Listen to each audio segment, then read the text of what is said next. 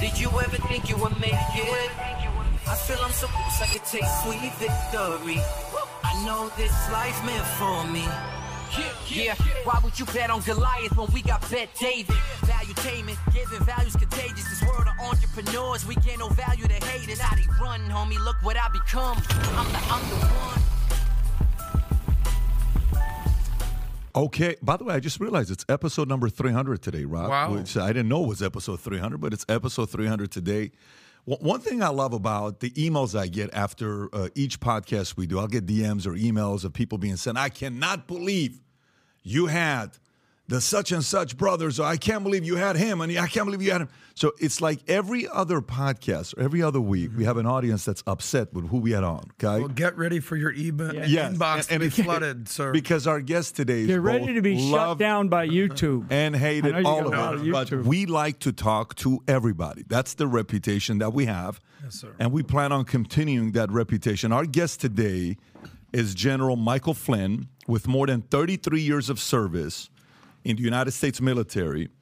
And as the current chairman of America's Future, General Michael Flynn's military career culminated as the director of the uh, Defense uh, Intelligence Agency, DIA, and as the nation's highest serving military intelligence officer after retiring from the Army in 2014 and as a private citizen, General Flynn went on to serve in a variety of business, educational, nonprofit roles, including supporting veterans organizational veterans organizations around the country, something he continues to do today. His public service included selective and service as a foreign policy advisor to several Republican U.S. presidential candidates, 2016, and subsequent appointment and service as the national security advisor to the 45th president of the United States of America, a very non-controversial president. General Flynn is a national best-selling uh, author, holds three master's degrees, and is the recipient of numerous military intelligence and law enforcement awards. It's great to have you on the podcast today, sir. Thank, Thank you you. for your service. Thanks for being patient and getting me down here. I really appreciate it. Yeah, this is is wonderful. It's it's great to have you here. It's uh, you know, obviously when when when I talk to my friends and I and peers and I say, hey, here's who we're having on tomorrow. No way, you better ask him about what happened. It's because of him. And he, he did this. If it wasn't for him, he hurt this. Oh no, no. And oh my God, I cannot. Can I come in and take a picture tomorrow? I want to be at the office. So you got you got both crowds that's here. So. But uh, aside from that, if you don't mind, okay, I mean, at this point, everybody kind of knows your story. We're going to talk about the book, which is the, you know, uh, the fifth generation uh, warfare with non-explosive, you know, everything from power grid to internet to mind control, all that stuff. Yeah, We'll talk about yeah. that. AI, some of those things that's going on. We'll talk about the current election that's coming up with the different debate that took place. You know, President Trump saying, I think May 15 of this year, if he gets reelected, he's going to bring you back in because some people originally wanted you to stay, even after the stuff that was going on. So there's a lot to cover, okay? But if you don't mind taking a couple minutes with the audience, just a little bit about your own background, how you got to where you are today, and then we'll get into the questions. Yeah, great. Thank you uh, again for having me on and being patient to get me here. I really do appreciate it. The uh, for the audience, I mean, I, I think uh, this story's been told, you know, many times, different ways. But uh, I, I, why the Army? My father was a World War II and, and uh, Korea War vet. Uh, he retired from the Army as a sergeant, and uh, and I was I was in the middle of nine children, Irish Catholic family from up in uh, Rhode Island, state of Rhode Island. I was actually born on an Army base, Fort Meade, Maryland. Did you know? Did a little like Army kids do. Went to one or two of his assignments um, early on, but um, I always knew that I was going to go into the service. Didn't think I was didn't you know know whether I was going to go in the Army or not. And uh, when I was going through, uh, I went to the University of Rhode Island, which is a state university. A lot of people ask me, you know, because you make it to the rank that I made it to, uh, you know, what what year did you graduate from West Point? I'm not a West Pointer. Um, so I went to uh, University of Rhode Island, and the first year I um, I was going to join the Marine Corps because I was good in basketball, but not good at my grades, you know. So, but then I one of the guys that I used to play with, and I always tell this story, one of the majors in the ROTC department, um, who I used to play basketball with down at the gym, he was a good guy. He came to me that summer. I had one of these delayed entry deals, and he came to me that summer and uh, said, "Hey, we have some ROTC scholarships we're going to turn back that are going to be turned back uh, by the region, and we'd like to offer you one." And he knew what my grades were. And he just said, "Just batten down." My old man was great. He uh, he he he he said, "This is a chance that you're not going to have again." And he was Army, so he knew I was about to go into the Marine Corps, and he's like, "Take this chance, take this opportunity." So I said, "Okay, I'll do it." That was like two weeks before school season started, and about two weeks before I was uh, to go off to uh, boot camp, basically. And so, you know, kind, kind of the rest is history. I, I I graduate. I spend uh, nearly three and a half decades in the Army. Uh, but I will tell you that my first assignment, after some training and everything, was the 82nd Airborne Division. And as you would know, uh, serving in the 101st that you served in, you know, it's a, those are two competitive organizations, mm-hmm. very competitive, very and, so, and yeah. top top of the game too. So the 82nd Airborne was my very first assignment, and to this day, I have, and I was a platoon leader in one of the jobs there that I had to this day, uh, those that are still surviving from that platoon are still some of my best friends. And, uh, you know, a guy from uh, my platoon sergeant was from Oxnard, California. Another platoon sergeant, uh, Ernie, that was Jerry, was from Oxnard, California. Out of Oxnard, California. Ernie, Ernie was born in Havana, Cuba. Okay. Uh, so that sort of set me on a path where I love that type of person. I love those people. I love that kind of, you know, jumping out of airplanes and constantly deploying and constantly you're you know you're ready all the time, right? And uh, you know the we had the division, we had the you know the the companies, we had the division uh, the ready brigades. So all that kind of atmosphere I loved, and I loved Fort Bragg, and I ended up spending uh, 17 years of my career. So with training and some overseas assignments, some some deployments to uh, Central America, uh, Middle East, Central Asia uh, you know, and, and then as I got more senior, but I spent uh, from second lieutenant, so you, you'd understand this, Pat. Uh, I spent from second lieutenant to brigadier general at Fort Bragg, North Carolina. One star. Be my and, uh, little general. Yeah, yeah, there you go. So, so uh, I love that place. My family loved that place. My, I had one of my sons was born there, and then uh, another son, Matthew, was born at, at another duty station that we had. Uh, I have, you know, I have a, a, small, small clan of grandchildren right now, and then, and then when I got out uh, of the military, so you know, and we can talk a little bit about all the exiting and all that kind of stuff because that's part of probably the story that that put me in a place like this today. Um, you know, twice appointed, twice, twice appointed by Barack Obama to two really critical jobs: the Defense Intelligence Agency that you mentioned and I was also assistant director of national intelligence uh, for engagement around the world and here at home. So I had a domestic role as a uh, assistant director of national intelligence. Both those positions, three star positions, appointed by Barack Obama, fully confirmed by the Senate. Mm-hmm. So that started in 2011, 2012, all the way to 2014 when I left. And uh, an interesting thing, and I've, I, I think I said this before in another show, but I don't, but I, this is sort of probably breaking this here. Because I never met Barack Obama.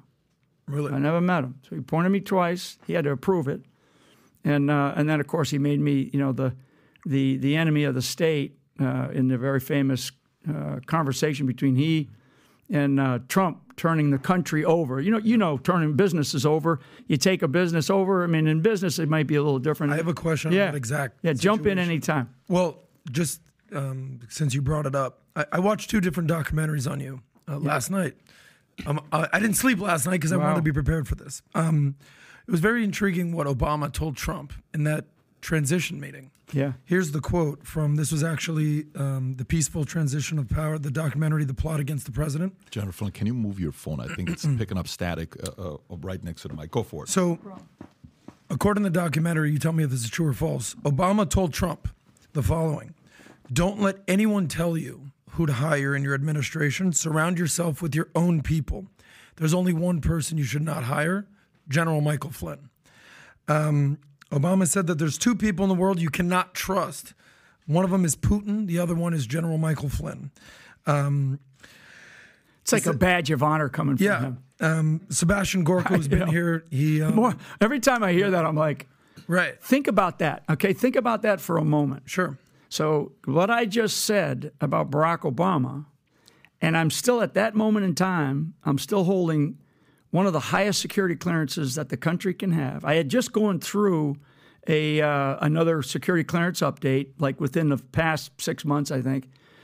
So, like, you know, and they gave it to me, right? I mean, the, the, you know, this is all the vetting that you go through, and and this is all before. So he has that conversation with Trump, all before all of the Russia nonsense. So Russia Gate is ongoing. We don't know about it yet, right? But before I got, I get, uh, you know, coiled up with, you know, a, a very legitimate phone call with the Russian ambassador. So that conversation between Barack Obama and the and the in, you know the outgoing president of the United States, the incoming president of the United States, to transition the entirety of the United States of America, they focus on two people, Mike Flynn and the dictator from from uh, North Korea, Kim Jong Un, and uh, it's just mind blowing when you think about it. Instead of saying, "Look, you know, here's the issues that we were dealing with around the world: foreign policy, domestic policy, you know, economics, all these kinds of issues that you have to deal with," right? They he focuses Trump's Trump's attention on two people.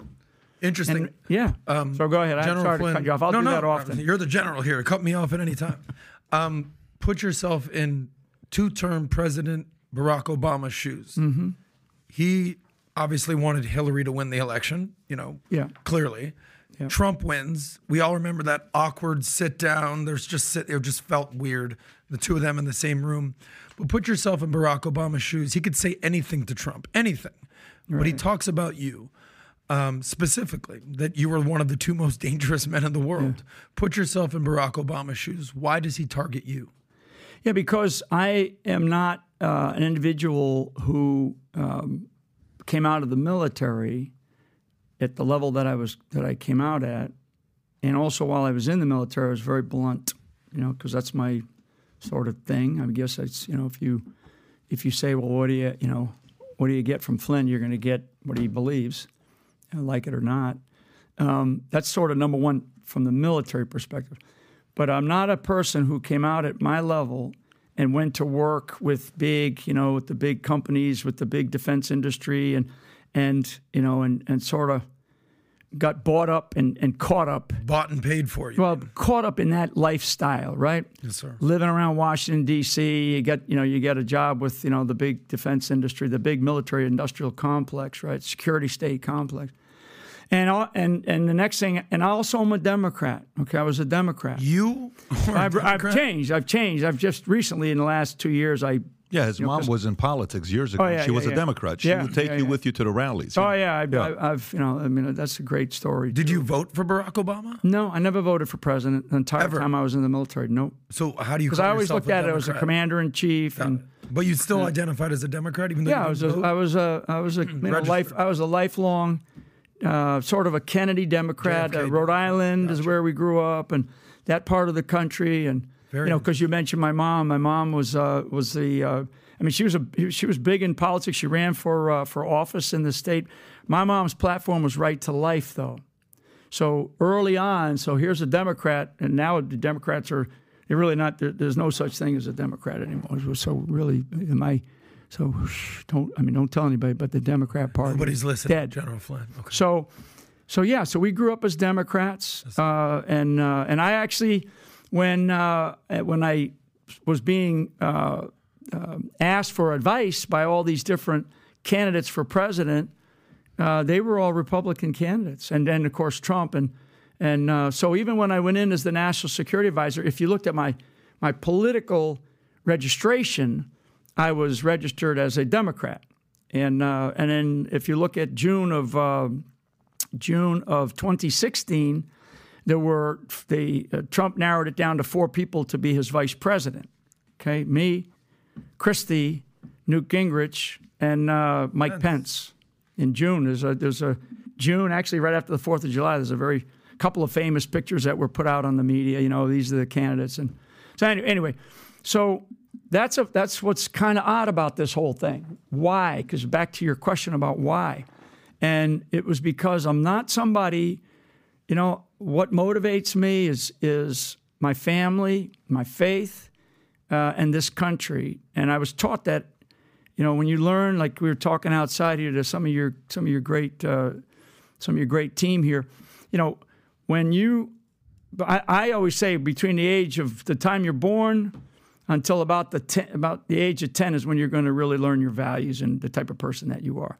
And so I learned that this country is a great country. You know, my parents worked hard. My my father served in the you know in the military, blah blah blah, and we and I know I know based on my own training, my own experiences, having traveled around the world uh, and served in combat and served in other places, that there are enemies that will always try to go after us, and this country has to be. I, I say, you know, when people use the phrase "freedom isn't free," I use the phrase "freedom must be guarded." Okay, freedom must be guarded. So if you know the path to freedom, the path to have what you want to have, is not is filled with hardship. It's sacrifice, right? You talk about economic freedom all the time. You you, you talk about wealth, uh, you know, creation all the time. It, you know, you don't just go sprinkle fairy dust and poof, you're a three star general, right? Or you're a great uh, entrepreneur, or you're a great businessman. You got to work your ass off for it. But there's a there's also another path. See, there's another path that you take, and that's the path like a guy like Barack Obama took. Okay, and and others. Hillary Clinton is another one, and there are others. There are others that we should talk about. Maybe some of them today, because I know you just did a thing about the World Economic Forum. So there's a path that some people take. It's a very easy path, and they take. Right, they're takers. They're you know, I, I, don't know what we can say. You know, we have in the army, we say shitters and eaters, right? so you know, there's takers out there and they take, take, take, take. And what they get is they get more power, they get more wealth, but they actually haven't done anything. They haven't done anything. So they so they might serve in government, they serve in a political position, and you say to yourself, "What are you, what are you doing? What, you know, you're you're you're actually destroying more than you're creating, right?" And so anyway, you got me on a, on a soapbox there. What, what but that's a, that's a very important. So you're back back to the yes. question about Barack Obama. So you look at a guy like Barack Obama and you say, how, you know, how could this guy get to where he's at?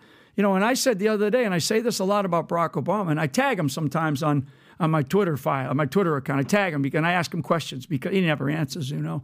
But maybe one of these days he will.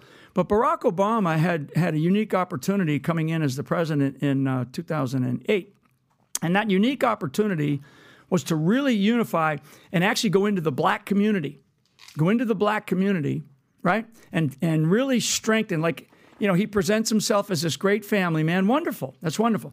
But get into the black community where the family's been destroyed and get into the streets and get into these communities and talk to these people about, particularly men, black men, about their families, right? Because the black women who are working in, you know, whether they're working in beauty salons or or hotels or wherever. I mean, a lot of there's a lot of low income in the black community, and that black community was destroyed. He knows it. That was de- it was destroyed really by the Democrat Party back, you know, late '60s, early '70s. There was decisions made. So you really, you really got to understand this history. So, so, so Barack Obama had a unique opportunity, and he blew it. He blew it because that was not what he was asked to do.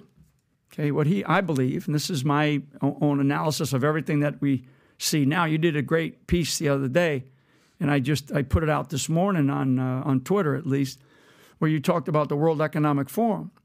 So you know when we start to, th- I mean, a really good piece. It's really, really. It's only like 14 minutes or something, uh, but it's a really good piece. And, um, and I, if it was on YouTube, I'm surprised they haven't you know shut it off.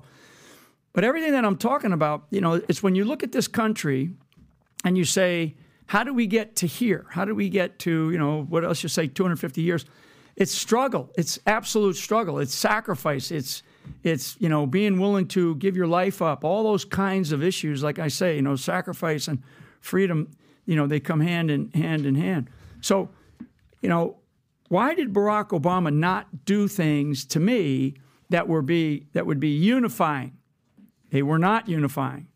And I think, I believe, and you know, you can argue with me about it, but I, I believe, and I, I definitely sense it, and I saw it. I I think, that the big plan, the big you know strategic plan was eight years of uh, Obama, eight years of Hillary, and and the Great Reset would be complete, and uh, and I wouldn't be here.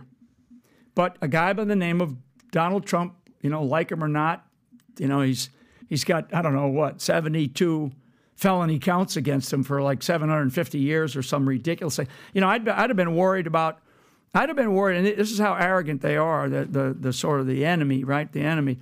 How arrogant they are. Had they indicted him for like two counts, maybe one count, right? Had Smith had just indicted him for one count, told these other courts, and had something, and actually had something, I'd be really worried. One or two counts, I'd be like, man, they got something on this guy. They got they they actually have somebody who's got video, audio, tape, you know, evidence, whatever. But when they put him, when it was like you know, 16 counts, 12 counts, whatever the numbers are at the different courts, and it ended up with like 70 and you know over 70 felony counts, then you know that this thing is a sham. It's an absolute sham. And I think that we're going to find they're going to fight uh, uh, tooth and nail to to not uh, to not let this thing to not let go of it, to not let, lose control of it. And when I say they, the it's sort of the, the, the, these globalist powers that, that are holding on to this thing right now.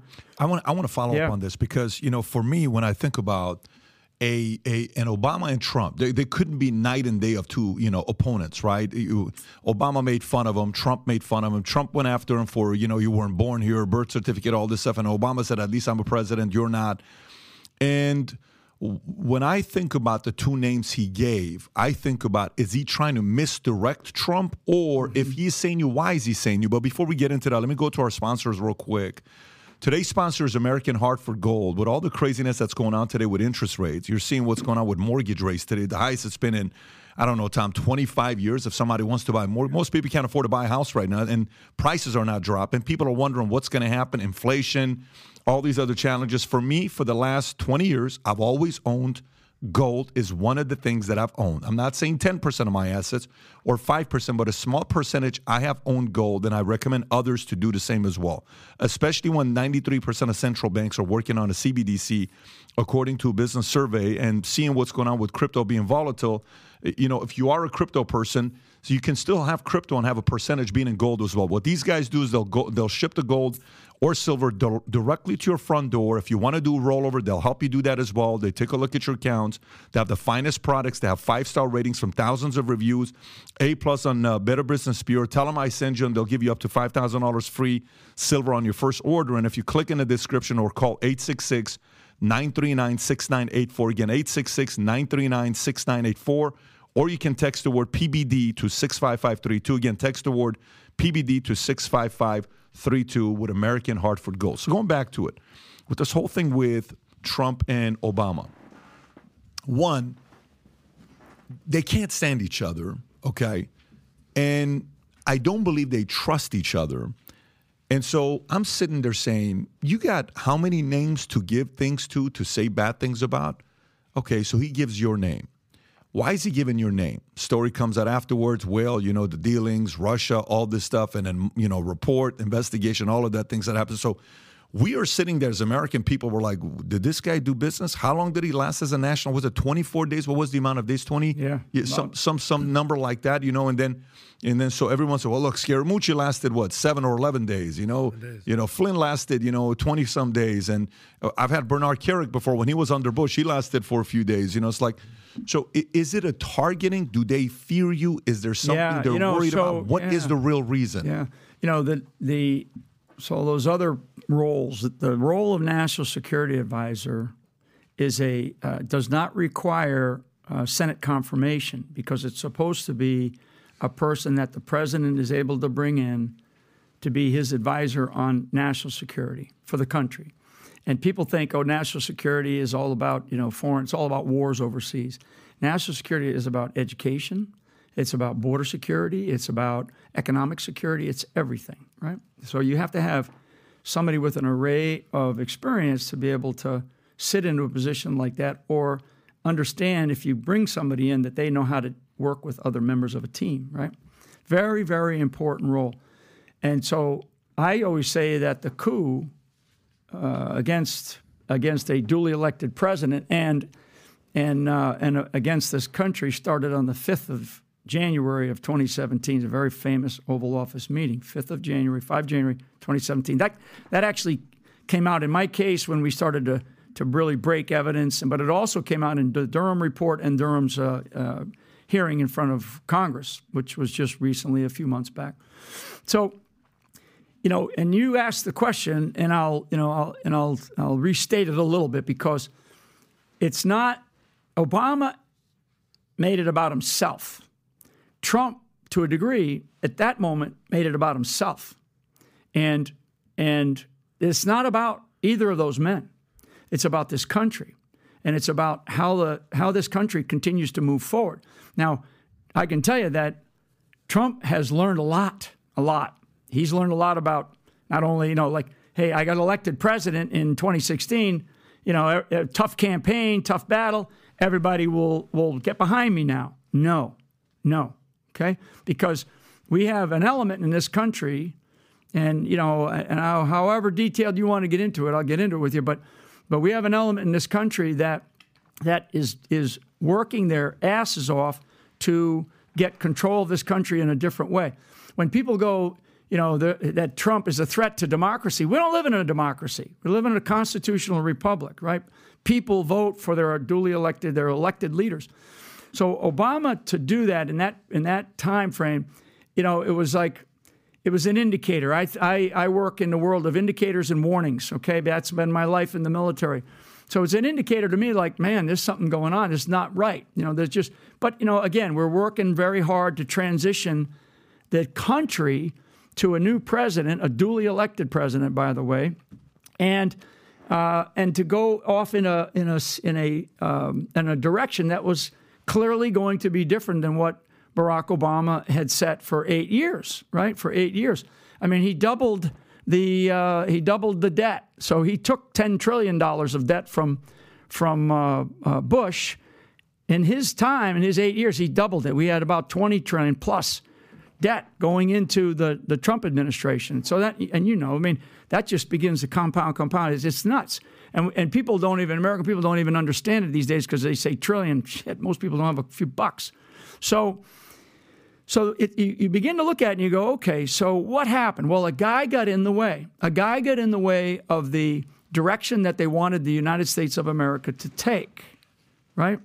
And this goes back to, and I've really studied this, and and uh, and you know, and you you probably just listening to you the other day, you know, this business about this World Economic Forum and this, you know, that's the globalists, right? So now now what I say is we're now in a place where, and, and, you know, argue with me or, or, or your listeners out there, you're great listener, you got a great audience. You know, your your listeners. This is sort of a, a, a time where we're, where it's not like Democrats versus Republicans or, or you know, the Warsaw Pact versus the West. This is now globalism versus Americanism, and Americanism is really, you know, it's you know the the the the the tangible component of Americanism is America, is the United States of America. You know, the piece of geography that we stand on here that still has 50 states, right? And so Americanism, you know, so what does that mean? You know, the the the the uh, the folks in the mainstream media and the mainstream media is not CNN, it's not MSNBC, that's cable news, it's the big corporate media, it's the ABC, CBS, NBC. That's mainstream media. So the, the mainstream media, with their cohorts in, in cable news, they want to they want to say if I say Americanism, they're going to go, well, he's a he's a white Christian nationalist. I mean, I've been called every name in the book, you know. Uh, you, you, know, your our moms tell us a lot of things. My mom used to say, "Sticks and stones will break your bones, but names will never hurt you. Get back out there, you know, get back outside, and don't don't don't come whining to me." Right? I mean, in the family that I grew up in, so you get back out and you you know, you dust yourself off and you stand back up. So Americanism is about it is about being an American, being, you know, believe in our Constitution, believe in our Bill of Rights, understand the damn thing. I carry one around with me. I, you know, I, I show it like this, not like that. I show it like that because that's the Constitution, that's the Bill of Rights, and that's the Declaration of Independence. And it takes you like 45 minutes to read. You know how many mm-hmm. people have read this? Hardly 1%, any. One percent, maybe. Hardly any. I mean, people don't read it because it's like they just believe it. They they just go, oh, you know, I love you know America. So Americanism is a combination of things. It's a combination of really, you know, our First Amendment, which is all about our ability to be able to say what we want to say, you know, without hurting. I mean, we don't want to hurt people. Uh, I think that that's you know, I, and I and I know I I, I probably have. Um, in fact, I know I have. But it's also about your ability to practice your faith you know, I don't care if you're purple with pink polka dots and you pray to trees. I mean, that's if that's what your faith is, right? I mean, I served in the military, for example.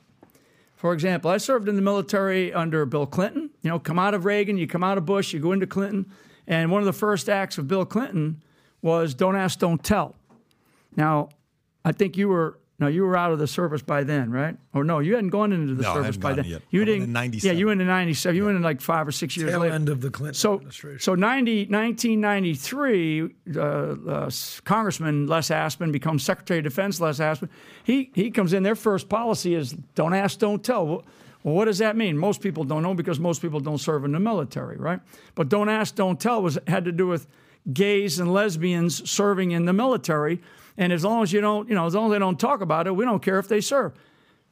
You know, and we looked in the military. You know, you know, I don't care. I mean, you know, you know, serving in, in the in the particularly in the unit that you served in, you don't really. All you care about is they're ready and they're willing, and they don't. You know, they don't give up on you. You don't fight because uh, you don't fight for for. Uh, you know, I say you don't fight because you hate your enemies. You fight because you love your country, or you love your family, or you love the soldier on your left or your right. You love. You love. We fight out of love. We don't fight out of hate. So you know, when I when I talk about that particular act, right, the don't ask, don't tell uh, introduction into the army, I mean, people look at me and they go, "Oh, geez, you know, he's this this." They box, they try to box us in, okay. And today, I call that a narrative assassination, okay, a narrative assassination, because and so that's what they did to Donald Trump. That's what they do to all of us. You, you're you're lucky so far, I think. You're lucky. Maybe maybe you felt some of this, but the narrative assassination. You know, if you if you look at and just got to read some of the books, you pay attention to what they did to people like John F. Kennedy, Martin Luther King, Malcolm X, uh, Robert F. Kennedy Jr. You know, why why haven't we released all that stuff? And Trump should have released it all. He should have been pounding the desk, release all this instead of, you know, recently he said the other day, and I and I'm a big fan of Donald Trump. I, you know, don't don't don't uh, don't take me wrong, but but uh, you know, uh, I mean, I'm one of these guys like, and this is why back to your question about Obama, I'm not enamored by these people. You know, we all like I, I was taught as a kid, we put our our you know our pants on one leg at a time, kind of thing, and and um, and uh, I've met with kings, princes, generals, admirals, presidents. You know, you look at them and it's like, you know, I look at you and I say, you know, what have you done lately, kind of to to do what I believe, and I have a very very strong passion and a belief, uh, and but I try to check my emotions about this country because I know I've studied our country, uh, I've studied world history. Uh, I, I know what sacrifice is. I've seen and, and known guys that I've you know known who have been killed uh, because they signed on the dotted line. You signed on the dotted line. You didn't know why you signed. You just you, you needed to get out of your neighborhood or whatever. But you signed on the dotted line. Okay, I'm going to go 101st. Sounds cool. You know, we're going to jump out of helicopters or planes or whatever. You know, I'm going to go do this stuff. But what you really signed up to do was to give your life for this country. That's what you don't know when you're, you know, you were probably 18 or 19. 18. Yeah, 18 years old. Most kids don't know that. And and I to, to me, I, you know, I'm not I'm not one for universal service, but all these things that I'm talking about is has to do with Americanism. Americanism is who we are in this this mosaic, this fabric of this country. And the other the other part of this is also, you know, back to your question. I was joking with uh, with Adam, calling him Owen, and there's a guy out there named Owen who who will understand that. But uh, so part of this for me, to your question about Obama, so you don't get to be the uh, head of an intelligence agency, one of the largest in the world, okay, because you're an ass kisser. Maybe sometimes you get to the, some of those places, but not in that. For me, it wasn't that way. Or you don't get there because you're stupid, or you don't get there because you're, you know, you're committing treason. I mean, you're you're doing these. You get there because you've demonstrated a a potential and you've demonstrated uh, a level of expertise that says you're, you're the right guy to put in that job. So it's not just DIA, because people don't know, they, they know CIA, right? They don't know DIA. But it's not just DIA, it's the whole industrial, military, security, intelligence complex. And my life, certainly my the second half of my career as a as a not only as a tactician but as a strategist and as a as a warrior understanding war And and you know, you mentioned I have all these master's degrees. One of them is is, is in war. It's a master's in war. You know, they call it military arts and sciences, but it's a master's in war. So where you study different things. So I, I understand our government very, very well. I understand the complexities of our government. I understand the agencies, activities, commissions, and departments that we have. Donald Trump visited Washington, D.C. maybe eight times before he became the president. And, and most of it was probably to visit his his uh, beautiful hotel. He's got these beautiful, you know, he had a beautiful hotel there now, and I understand now he, they got rid of it and it's like falling apart. Yeah, it's the old post office. It's an Yeah. amazing hotel. So, so you got a guy in Flynn who's going to come in, doesn't have to get confirmed by the Senate. So I go right into, I go right to work. You know, I'm the second guy he actually appoints that Trump appointed, and uh, and so I go to work right away. I'm I'm going to work. I'm transitioning the government. I'm transitioning the the entirety of the security state. These people knew what questions I was asking. Why? Because I was in the White House talking to Susan Rice multiple times prior to the 5th of January of 2017. I keep going back to that date because that's the date of the coup. Now, I won't get into the details if, unless you want to waste time doing it, but that's a very, very public meeting. There's a lot of information about that. A lot started to come out in my case where we started to break evidence that was being hidden hidden from uh, the from the American people. So, so, let so let's go. Let's let's go to that. cut me off anytime yeah, because you guys no, got me going. uh, I mean, listen, we want to also hear what what uh, your your perspective, your POV is. That's a very uh, good perspective to get. But so, uh, Twitter files happens, Yeah. right? There were a lot of people in a smaller scale. There were a lot of people at Twitter that were afraid about Musk buying Twitter. Why were they afraid? They trashed him. You know, this new guy came in, took over before Musk. Whoever the CEO was after Jack Dorsey. What was the guy's name? Singal. Uh, uh, uh, Rob, can you pull up the name of the CEO of Twitter before Musk took over after Jack Dorsey? So everybody was like, "Well, Jack Dorsey is this, Jack Dorsey is that, Jack Dorsey this," and then all of a sudden, the new guy comes in. And they're like, wait a minute, you guys were worried about Jack Dorsey. This is the guy you really want to be worried about. It's the CEO that came after Jack Dorsey. Uh, uh, there you go. That's what it is. Agral or something like that. Yeah. So, like, oh my God, Yeah. you got to be careful with him. He's the, he started changing stuff. He can't do this. He's banning this guy. He's banning that guy. Okay. And then he buys 10% of the company and he gets on the board. We're going to make you work. And he buys the whole company. And then Twitter files comes out. And then we're seeing emails. We're like, whoa. So you guys asked about this. Yesterday, we had two guys here who are straight, Krassenstein brothers. And they were on the podcast, and we're having a great conversation with them during the podcast. You know, we talk about, you know, how the Twitter files show that there was an email from the government to them telling them, hey, don't release the New York Post article because there's not enough credibility behind it.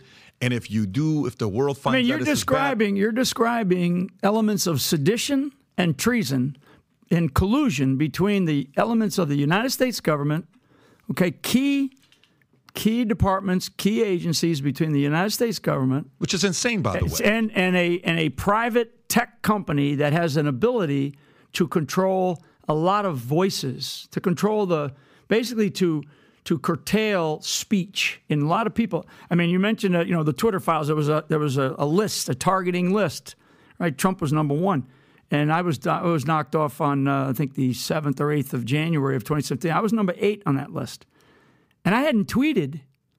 I mean, I think I after I after I had received my pardon, I think I finally tweeted. I, I started tweeting again, and I had maybe, maybe, maybe I don't even remember, maybe a hundred, maybe from the time I had come on until that point, and so But here's where I'm going with this. This, is, Yeah. I'm- this, this is the point I want to make to you because for I'm trying to connect the dots. Uh, uh, either you're a bad person or you're somebody not to be trusted based on what Obama was saying to Trump. Either that's what it is, or the element of what happened with Twitter files was about to happen because you had access to information if you were to go to get in as a three-star general where you'd know where to look that if you were able to expose what they were doing it could be obamagate it could be a lot of different things. This could be watergate 2.0 this could be a lot of that. So hey if there's the one guy that can make the connection of obamagate it's him. We definitely don't want him there. But it has to be one of the two because if not one of the two you mean to tell me out of 7.7 billion people in the world to fear you're one of them a three-star that gave 33 years to why would we fear you? Why would he have to be worried about you?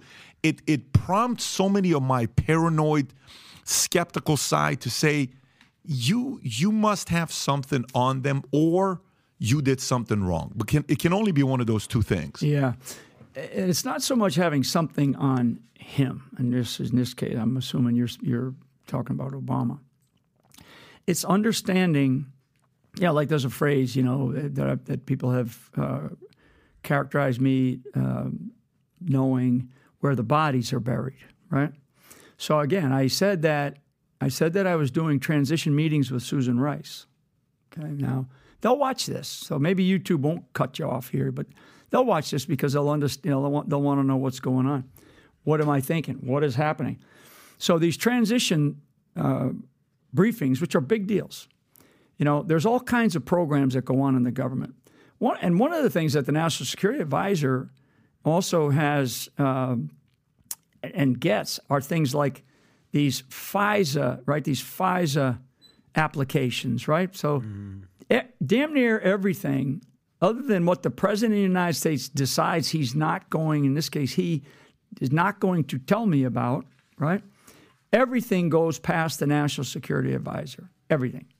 So, everything previously, okay, because from, from the previous administrations, to the current administration, everything. So if the National Security Advisor says, okay, I want to see every single presidential finding from the very first finding. Okay, now people can go look up presidential findings, okay?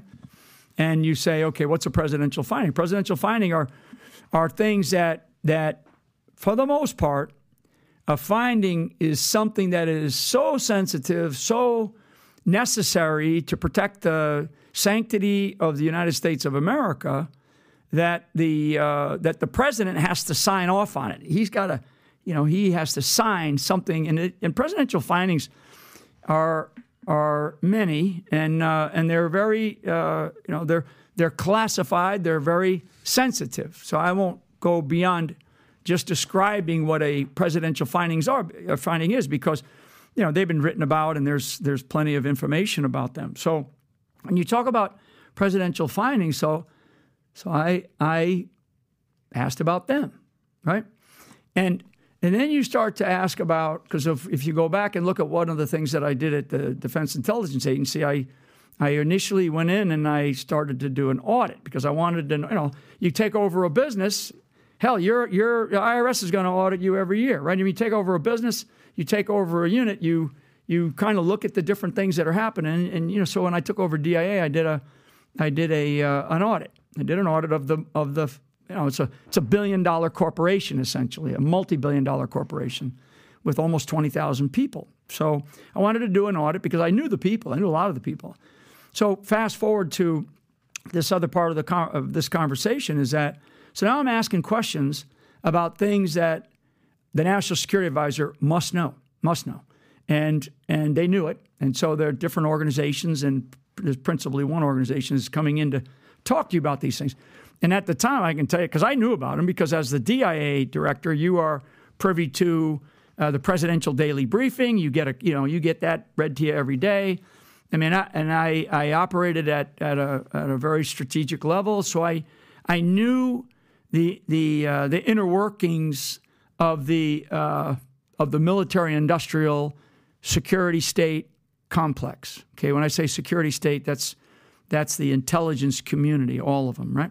So I operated at, uh, at that level, and I had always been uh, like a like a good you know reconnaissance soldier, right? I was always probing, probing, probing because I wanted to know if I'm going to be in charge of something, I needed to know everything that I needed to know to be able to be successful to support my bosses, right? And in this case, the president of the United States. So there was a lot of things that I was asking about, and now all of a sudden we go into the final phase, you know, of the transition, which is really January, and that's why I say this January 5th meeting in the Oval Office was a very important meeting uh, for Obama. Obama led it. Joe Biden was was in on it. Clapper was in on it. Sally Yates, Jim Comey, John Brennan, uh, Susan Rice, and and that meeting was really a meeting to, you know, this is the get Flynn to get Trump, okay, which is a very famous statement. Okay, been all over the internet, right? Get Flynn to get Trump. In fact, and you get ready to bleep, okay? Because it's first we, well, I'll just say first we F Flynn and then we F Trump, Okay, so these are these are real things. These are real people, and you know what? I was I was advising a lot of people. Trump won, and I and I like to say that I hope that I helped him win the presidency because I would get up in front of 25,000 people at rallies going leading into the 2016 and I would introduce him as the most imperfect guy you're ever going to vote for president. Huh. And people would go nuts. American people don't want perfection. American people want somebody who loves this country, somebody who loves this country and somebody who actually sounds like they know what they're doing and then when they get in and and and, and again, he was a he proved himself in his own track record as a businessman in the media and all this. So he had a bit of a proven track record. Now he's been in the now he's been a president and he's got a great proven track record with all of the craziness that he's had to deal with, to include guys like me being cut out from underneath his knees, right? And and there was some, and this this is not just on the Democrats or on Obama. Okay, there are some, and we call it the uniparty. You know the we, we, we define the uniparty in this book. So there are some in the uniparty, in the establishment of Washington, D.C., that likes the way things are operating. And some of those were right inside the White House. Okay. And, and uh, so they were, they were already surrounding him. And they definitely did this to a degree in the campaign, but I don't think we realized it to the degree that we realize it. I realized it later. He definitely has realized it um, now as many people and as great of an enterprise as he has in this in the whole Trump orbit, you know, you you still when you get into politics, when they say it's a blood sport, it's a death cult. Okay? It's not a blood sport. It's a death cult. And they will kill you. Now these days, like I said, it's they kill you by narrative now. So so there are people in and around the inner circle that also were part of this.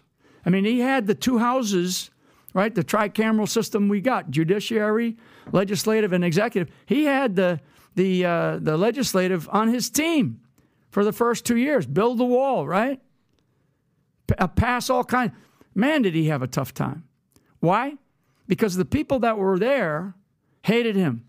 They hated him more than they loved this country, and you know so I mean, you, you got me on another one of these soapboxes. Are those people that he There's some of them are still there. Some of them are still there. Some of them are running for president. Some of them are are, are external to the um, the uh, the Washington D.C. circle, but they're now in places in the media, and they're you know they're doing other little they're they're they're out there still, and they're still uh, wanting to get. Mm-hmm. But I, actually, they're still on somebody's payroll in some cases. Well, this goes back to my initial question. So these are things. That, so, I'm sorry, yes, sir. So these are things that get back to your your uh, your great question, Pat. These are things that I know. Okay, know going in. So these aren't things that I'm just now imagining. Okay, or these aren't conspiracies, right? These are things or conspiracy theories. These are things that I knew going in, and and I'm trying to also take a take a national security apparatus. Okay, you can look at all the agencies and activities but also the, the, the, structure of people inside the White House. I walk into the White House. So under under the cold during the Cold War, at the height of the Cold War, where we had nuclear against nuclear, uh, we had national security advisors that had like 25 to to 40 people inside the White House working. You know, in, when in the White House, there's a there's a couple little buildings around it, but like less than 50 people at the height of the Cold War, where we had a half a million troops stationed over in Germany or over in Europe, half a million. Today we barely and we, today we might have, you know, 60, 60, 70,000, half a million with all kinds of capabilities to go to war, right? We had maybe 25 to 50 people in the national security team of the White House. When I walk in the door, there's 500 people, 500 people. You know, again, you, you know, you, you swing a cat, you're going to hit somebody that's on the national security staff. You see all these people in the media that sit on places like this and, you know, national, you know, national security something, right? I mean, so many people. If you need an expert if you need an expert in the White House, you go ask for one.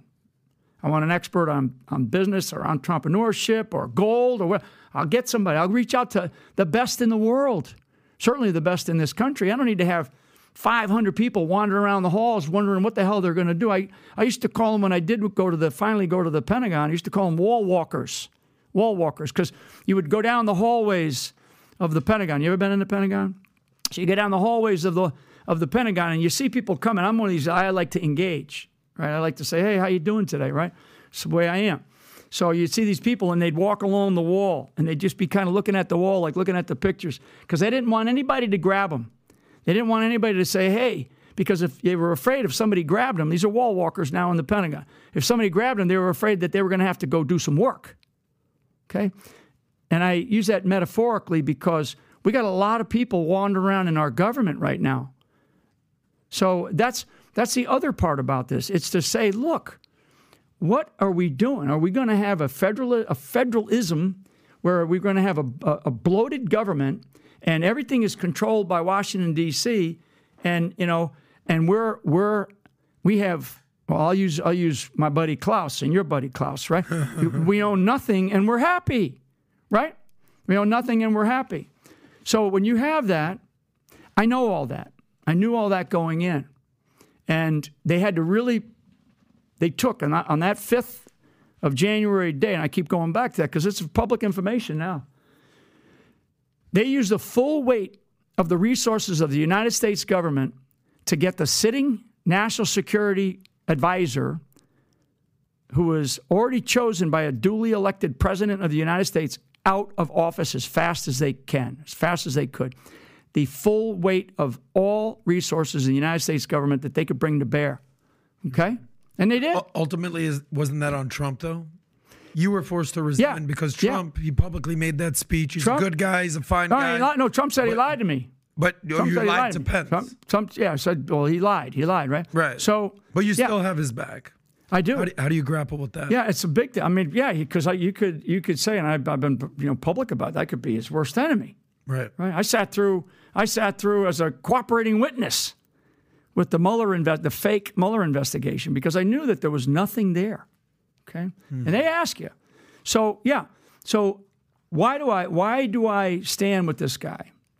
And it's not so much that I stand with with Trump as a as a as an entity like a lot of people. You know, people are enamored. They want to get photos. They want to you know want to get a signed hat.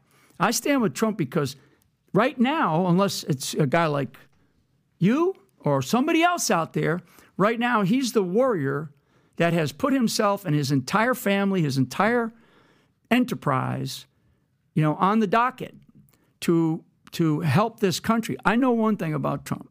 Trump loves America. He absolutely, he dearly, dearly loves America. And when you see somebody in their sort of worst moments, and there was times, and particularly during the 2016 campaign, that I saw him like that, uh, you know, or that I had conversations, you know, intimate conversations with him about this country, because we, you know, we met 2015, right? I'm not like some, you know, long lost buddy from New York that played baseball with him, right? I mean, and um, and it, and he loves his family. So I, so when I and I saw him do things to, f- for people for just the regular guy or regular gal. I saw him do things when nobody else was looking. In the military, you know, you're judged. You're judged by what you do when nobody else is looking. Hmm. Okay, your standard is your standard when nobody else is looking. You know, you're, you know, you're a lieutenant, you're a private. You're told pick up the cigarette butts, right? And maybe you're walking down the street and nobody's telling you to do it, but you do it because you just know it's the right thing on a, on a, you know, on a military base or on your yard, right? Somebody throws trash in your yard, nobody's, you know, whatever. This is a guy that loves this country. He loves the direction of this country. He wants to be just like it is, or just like the Constitution allows, where we have another element. We have a very dangerous element in this country, very dangerous. And when they say me to me, they point at me, and they go, "He's a threat to democracy." This isn't a democracy. This is a constitutional republic. But they never say he's a threat to the constitutional republic. You don't hear the parrots out there going, What do you fear the most right now? What are you most concerned about right now with America? I mean, I know you, we, we talk I- yeah, so- globalism versus nationalism. You got establishment not versus nationalism, national- not nationalism, uh, Americanism. Americanism. Okay, so what what is your biggest concern? What's the biggest threat we have in America right now? Yeah, I I uh, I think the speed, the speed that things are moving.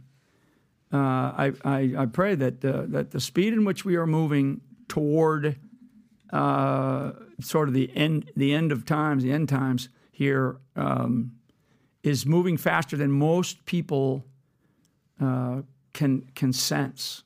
You know, so that's my my anxiety. I guess if I if I wake up at times and I think, man, you know, can we do this? Can we you know, so the speed in which things are happening, uh, and I think it's purposeful now. I don't think it's no. There's no more hiding of what it is that they're they're trying to do. And when I say they to the audience, you know, to you guys here, I mean it's a it's a it's a it's a globalist crowd. You know, world. If you had a headquarters, uh, like you got the commanding general the 101st Airborne or 82nd, you know, or, or whatever. Um, you know, you got the World Economic Forum, and, and Klaus Schwab is kind of the face, and then you have, like he said a couple of weeks ago, we have 600 of the smartest people in the world, right? I mean, so then you have uh, world bodies, World Health, World Bank, World Trade, uh, International Monetary Fund. Uh, Europe, you can throw the European Union as sort of an unelected subset, uh, United Nations, uh, and there's other global globalist alliances and bodies, and we'll, and maybe I'll talk about global alliances. But I, I think the speed at that we're moving. So how do you how do you overcome that?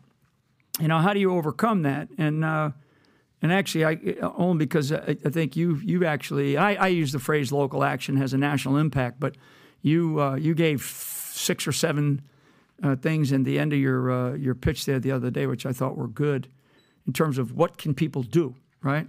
What can people do?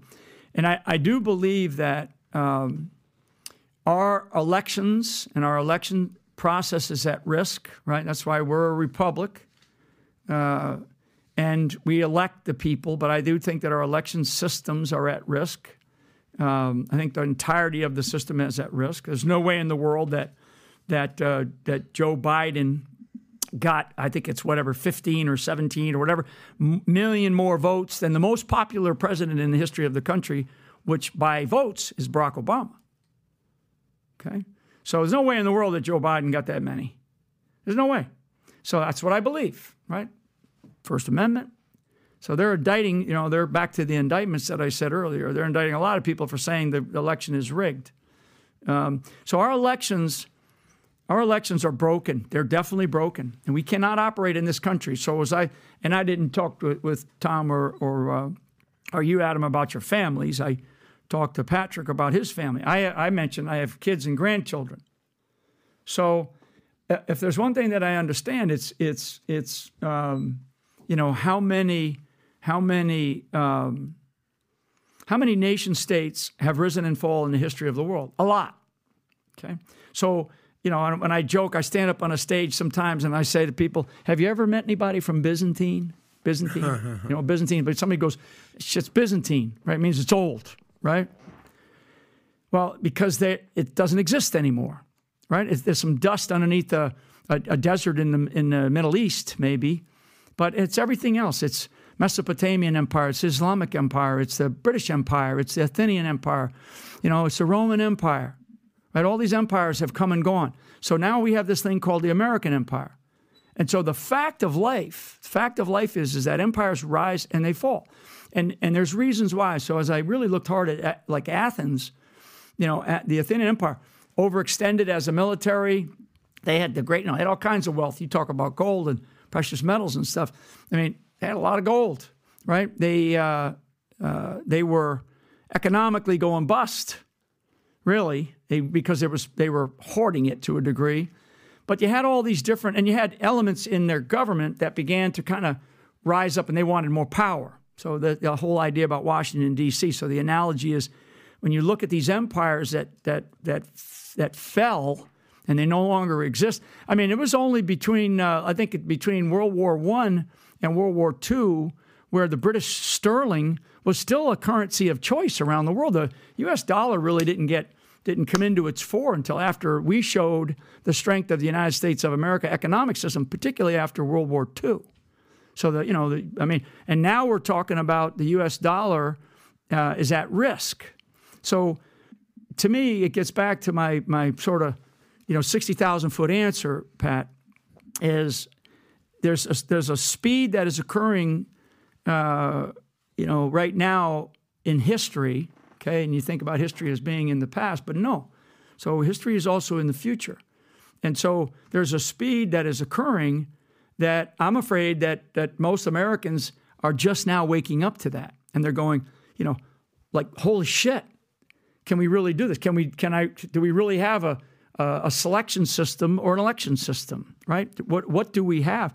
I mean, there's polls out there, if believe them or not, but there's polls out there where the American people, a lot of them don't believe that our election system works for them, right? A lot of people don't believe that that certain elections were won by the guy that's in office. So, I mean, it's speed right now, and to me, uh, I know, and I again, I maybe it's maybe it's my own anxiety, and people that that know me well, guys that know me really well, that I that I serve with mainly in the military, uh, they would say Flynn's always been like that. It's always been like that. The, this And question because I worry. Well, I worry. I, I'm sorry. I worry about. I worry about the future of this country. I don't know why. I just do. And now that I, I was blessed to get into the place that I was in, to help, you know, even Obama, right? To help, they took my legs out. And so people can think what they want. Like I said about sticks and stones, that doesn't matter. You know, it, it, I always I tell people define yourself. You define. You're a, you're a classic example of somebody who's decided whatever you did, I'm going to be who I am. I'm not going to care about other other people, and I'm going to go and I'm going to be successful because this is what I believe.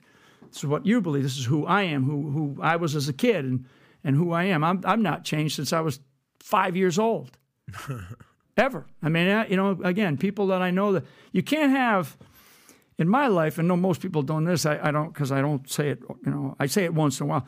You know, you can't be married for over forty-two years and be with the you know with a woman who's I've been together with since we were like thirteen years old. Holy moly. Okay, and and and uh, and you can't have friends that I have from my days in little league or Pop Warner football that are still friends that I have today.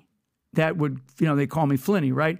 I mean, Flinny. So what's going on? I mean that you cannot have that and be that kind of a person and then be defined like the way they've defined me. They try to box me in. And so you have to go back to the big question, right? Which was what you guys have been asking me. Why? Why? Because you're looking at a guy who knows where the bodies are buried metaphorically. Mm-hmm. Okay?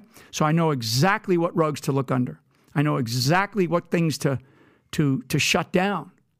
Because there are in this country there are billions and billions and billions and billions times whatever you want to you know throw in there that are spent on bullshit on on things that no longer matter to the security of this country and we should be totally refocusing on on sort of this world that we're going into.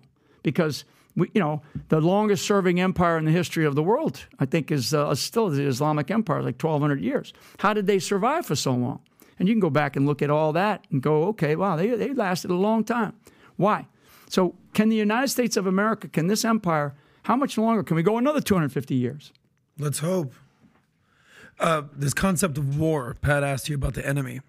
You said that you had a master's of, of war, basically. Yep. Right? You, what'd you call it? it's a master of military arts and sciences Masters of War. So you just talked about the, the longest running empire of all time, the um, Islamic Empire. Um, there's a documentary on you called Holy War. We all know that, you know, from our radical Islamic terrorism days that Obama wouldn't mention, and you would mention uh, loudly that the word for that is jihad. You know, you're talking about you're fighting a war right now. You've said you've, you're fighting, America's fighting a spiritual war yep um, also a political war. Many would argue that we're fighting a lot of culture wars right now. So you're a general, you're familiar with war. Um, who full on is the enemy? Like name names, and how do we win the war? Yeah, so um, so I've walked through that just just a little while ago with uh, guys like Klaus Schwab, um, and a and a element that uh, put that together. I mean, uh, the World Economic Forum. You go back to 1971, 1972 timeframe, and it was really uh, Henry Kissinger has been a you know lifelong member of it. I've met Henry Kissinger a couple of times. You know, bright guy, um, very uh, interesting guy uh, to meet. And I did that as part of a transition into uh, the national security advisor position. So, so you have so that's sort of a you know if you want a face and a name, that's kind of that's one of those people, right? And then you if you pay real close attention to everything that they do over in you know sort of their their headquarters in Davos, Switzerland. So a lot of people, you know, I think because of of what you have spoken about um, a lot of people know that. They know that they know that framework. They know that uh, that those faces and some of those names, and you you you I think have laid that out. So I, I don't think it's so much about. It's kind of like when you when something bad happens to you in life, okay, and and and uh, and you I think you've talked about this on your show in different ways, but all of you and everybody that watches this, when something bad happens to you in life, you're not going to be judged by that you're going to be judged by what you did about it. Okay? So, right now, we're going to be judged the solutions, the solutions to moving forward are it's not that something bad has happened to America, because something bad has happened to America. Mm-hmm. Okay? We have become lazy and we become apathetic uh, in our, you know, to back, back to your, your descriptors of spiritual, cultural, political, physical, emotional, intellectual. Those are all descriptors of things that we are facing right now. You know, the intellectual component is, you know, who, where do you get your information? Right? If you just read the, you know, the headlines and you just read the first uh, uh, paragraph of an article, which is they've done studies on this kind of stuff, where how much, you know, what, is, what do people actually read when they read a, you know, you send an article of that's a thousand words or fifteen hundred words or longer or forty thousand. You know, people just only read the, the topical stuff. So there's an intellectual war that's going on where we're being bombarded by noise. Okay, there is a uh, uh, an emotional world going on. All of this stuff that we're being attacked by with, you know, if you don't take the vaccine, you do take the vaccine. We got fr- we got families against families. We got friends against friends, neighbors against neighbors. We have communities against communities. You you know you talked about. Uh, you know, radical Islamism, uh, Christianity, Judaism, all the different, you know, all the different big faiths and, and other faiths. So there's a there's this narrative to go after and to get at that emotional uh, component, and and also that includes a physical component. So because the physical side of this is, you know, the the uh, the issue of of uh, of they call it quant theory, right? It's the uh, digitally tagging human beings, right? I mean, you got the the got you got the um, the uh, chairman of uh, Pfizer the other day sitting on a panel and he talks about a pill now that's an electronic pill and it activates when it hits your stomach and it gives off signals. I mean, how many people know that? I don't even know if you guys know that. Just looking at your faces. I mean, he just said that the other day. So, I mean, there's a there is a physical thing that's going to begin to happen, and and I'm one. I'm one of these people that I like technology. I love innovation. I love the in fact we applied it in, in, in big ways on the battlefield. But then you have this cultural component, right? The descriptor of cultural, this cultural war against children. And I always say when people go red lines, you know, Obama talked about a red line in Syria, and, then he let the Syrian, he let it, he let them get come past it, right? So for me, my red line in life, and I appreciate you mentioning America's future at the beginning. My red line in life is anybody, anybody who uh, abuses children, anybody who abuses children, I care whether it's the mom or the dad. I, my father used to whack us, but you know because we deserved it. But now you know it's different, I guess. But um, but anybody who abuses children, and I'm really talking about the you know the whole uh, sexual abuse and, and exploitation of children. That's a red line for me. And so, but that's that's happening through the narrative. So there there's also a physical uh, harm that's going on but they're culturally immersing our children in everything you turn on, right? Everything you turn on. Uh, Disney, right? I mean, you know, I mean, I don't know if you you have commercials for Disney, but you look at these different shows and they're very dark. You know, I mean, I was joking with somebody the other day, but then she corrected me. She goes, "Well, who was Snow White's mother?" I said, "I don't know." The wicked. Uh, well, she was the stepmother. Yeah, exactly. Because I think we the, covered this. Yeah, I think the mother was dead. Yep. You know, so all these the wicked stepmother stepmother that wanted to kill her. Yeah, stepmother. Correct. So not the mother. So it's kind of like, you know, they, it, there's this cultural thing that's been going on a long time, and it's been going on, you know, for uh, 50, 60, 70 years. And then the biggest thing to me is the spiritual one, which again is a, you know, growing up as a as an Irish Catholic kid in a in a in a in a I mean, we didn't wear it on our sleeve. You know, we went to church. I, I was was joking with one of your members of the team where he was talking about being an altar boy. I used to be an altar boy and a choir boy. You know, young young kid. Mm-hmm. But the spiritual component of what is happening in this country. And I mentioned that one major news outlet uh, this past week, I think it was Friday, had an article about the decline of Christianity in America. Okay, and everybody would know know uh, uh, what the outlet is. I won't mention them, but the decline of Christianity that that, that Christianity is on decline. Yeah, it's on it's in decline in this country. I think that's see. I think that's that's a a, a major news outlet of record in this country that is starting to tell us what they're going to come at us with next. Okay, to, and that's why they they get after me and other people that I that I'm now hanging out with about the the you know Christian nationalism, some you know Hitler loving Nazi, right? I mean that's seriously this is that they want to box you in, and I don't care. Like I said, I don't care if you're purple with pink polka dots. What I care about but I, do, but I do believe there is a decline in Christianity in America, though. I do believe uh, the the uh, I don't believe there's a decline in Mormonism. Uh, I don't believe there's a decline in uh, uh, a Muslim, but I do believe there's a decline in Christianity. But my argument is in a different way. I think Yeah. you know uh, they've they've lost a bit of their boldness. They're more scared. They walk on eggshells. Muslims don't walk scared. They don't walk on eggshells. They're bold about their beliefs. They don't sit there and allow people to bully them. They're not tolerant like many Christians that are kind of going around allowing people to bully them.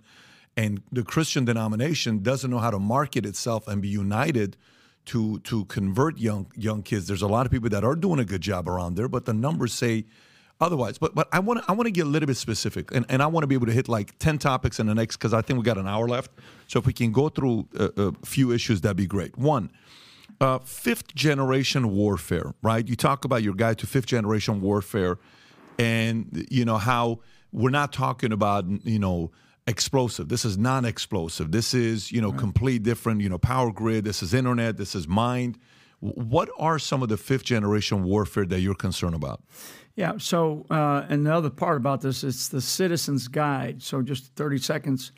You can see these, and you would you would know this in your time in the military. May I? Yeah, you can see these. These are like like field manuals, like a military field manual or military tech manual, because we could fit books like that in our cargo pockets, right? And uh, so it's the Citizen's Guide, and it's written, you know, in layman's language, right? So the fifth generation warfare. So and it, and it's a it's that's a bestseller that you got in your hand there. This will become a bestseller. And when would you ever buy a book that gives you a, a, a test at the end of every chapter? So when you if you look at that, we give a test to, to make you critically think about what you just read or what you believe what you just read. Like how do you believe that? So it's not to like say you must believe this. It's to say think critically about what it is that we're facing. So the fifth generation warfare it is it is a war of narratives. It's a war for the mind. It is it is psychological and information operations at its finest. The the I have always said in my days uh, as a as an intelligence officer and having to study our enemies that if I can think it, and I tell my I tell my bosses or the or the troops I'm, I'm, I'm you know explaining what this is what the enemy might do. So here's what we might need to do. They would go, that's how that's that's crazy. I go, look, guys, if I can think it, they can think it. So there's masters, there's masters at this level that are on the other team. Okay, and they have they have the corporate world, large corporate body, and that that's not just uh, you know U.S. corporations. That's global corporations. Uh, they have the corporate media, right, to be able to take take, and they also have now they have some big voices. They have people who are prime ministers. They have people who are presidents. They have people who are kings, right, that are part of this, that have voices.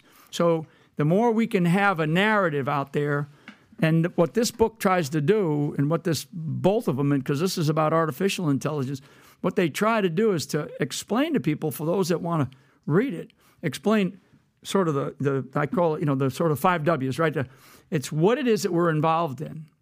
Who are we up against? What can we do about it? How can you operate within this realm, right? So, for example, we now, uh, I, I met a bunch of people out in uh, Nevada this past weekend, but I, in the last month or two, particularly for this one. So I, we now have churches that are buying bulk orders of these, and they're doing training sessions inside of their churches. Because I do want to address your point about the Christianity thing. I, I think that it's it, it because you use the word marketing.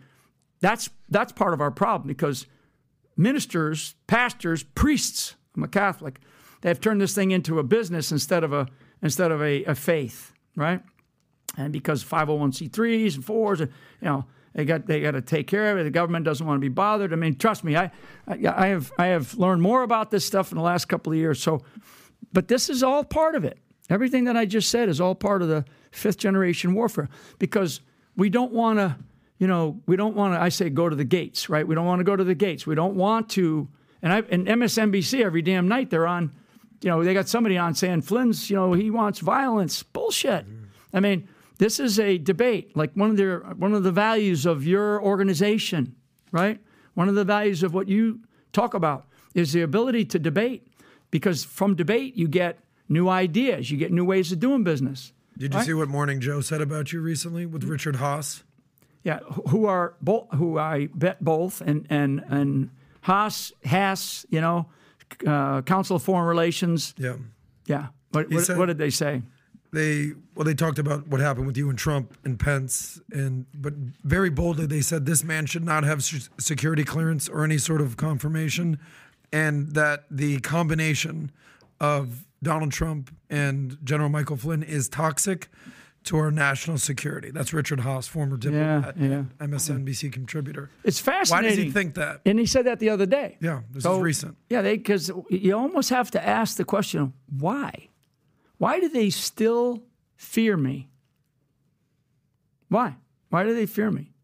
Well, you said because you know where the bodies are buried. I, I already laid that out. Mm-hmm. They fear me because they have zero control over me, and my my control mechanism is based on what's best for our country. Mm-hmm. Okay. But can it be like And- there, and there that- were other generals in the Trump administration? You had Mattis, you had Yep. John Kelly, Yep. you had McMaster, right? So these guys, I also assume, if they've been in the in the business of war, Where are- also where the are they today? That's my question. Is that they also, I assume, know where the bodies are buried, and none of No. them speak highly of Trump. No, no, no. Why you no. not them? Now, now you can say McMaster maybe got dug in a little bit, but I, I don't believe he did. I know all them. Hmm. Uh, I know all them, but uh, no. I mean, You don't think they know? there's a no. I don't. I don't. really? don't. What separates you between the rest of the generals? I think. I think. Uh, I'm. I am uh, in one of these places, and I also, again, in in the types of questions to ask, because. Um, that doesn't mean that they're not smart guys. They're not, you know, they've served our country. They've they've sacrificed our country, particularly with General Kelly and his loss of his son. Um, but I, I think that their that their mindset, and I'm uh, again, I'm sort of I'm trying to say what is on their mind. You know, where are they today?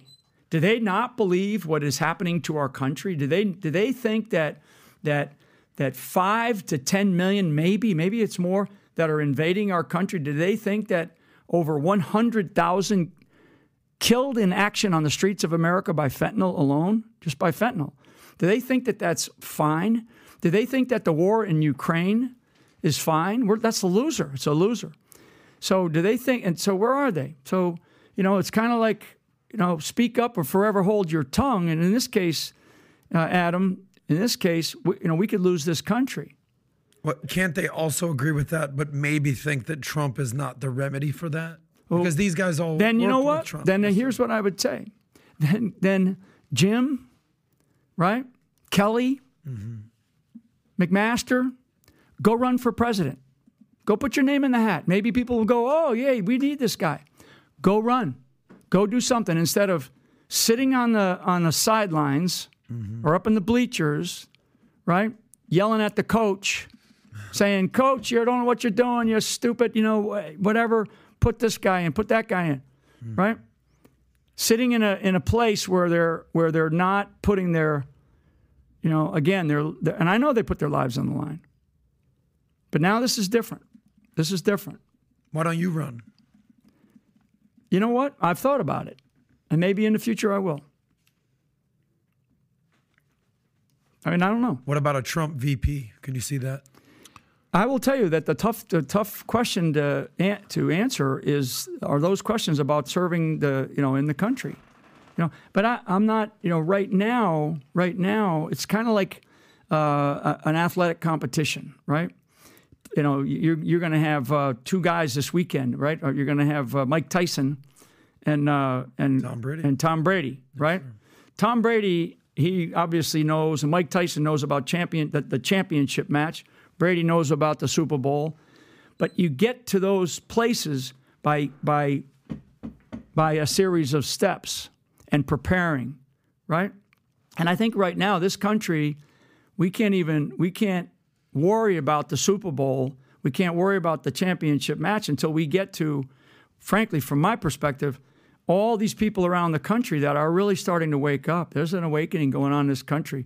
And I, you know, if you go go back in and we don't need to talk about it today, but go back in and dig in to the uh, those who vote in this country, the numbers, the percentages that are Christian, that are Catholic, that are you know faith based. They're they're actually still still what gets this country through an election. You know, if if I it, look, I, I'm I'm sitting here for an hour and a half just listening to you. I'm trying to see what have I picked up, and I, I want to be as respectful as possible.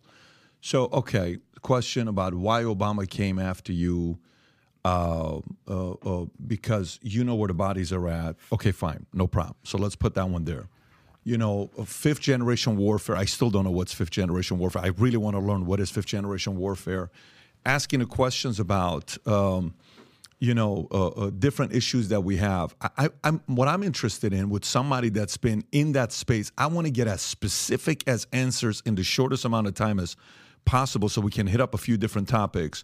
So for for for you, you know, we're voters. You're on the inside, right? I want to know, you know, what the biggest threats are. You said World Economic Forum, Klaus Schwab. He said who are some of the figureheads. You went United Nations being one, EU being one of them, World uh, Health Organization, fine. We went to some of these other things, but it's a lot of generalization. I'm trying to get more specific to see what we should be worried about. So, as an American myself, I got a few concerns, okay? I'm wondering, you said election is one of the things that we have to be worried about. Okay, so I understand going back to the election side and it is frustrating. You think Trump won, totally get it. Now we're going to see what's going to happen. I think the not allowing the tweet to go out to New York Post that really hurt the election. The fact that we didn't find out what it was because somebody on the inside didn't want to put this email being out. But I, I want specifics. You know, aside from World Economic Forum, aside from you know uh, uh, uh, globalism versus Americanism, which you know America first. We're talking to the fellas yesterday, and I'm like, listen, my border in U.S southern border is 10 times more important to me than protecting Ukraine border. Right. I'm concerned about our borders is what I'm concerned about, right? And and the Christian stuff, you know, when we were talking about that, I've spoken to so many different pastors. I think Christians suck at marketing. I really think they suck at marketing and telling the story.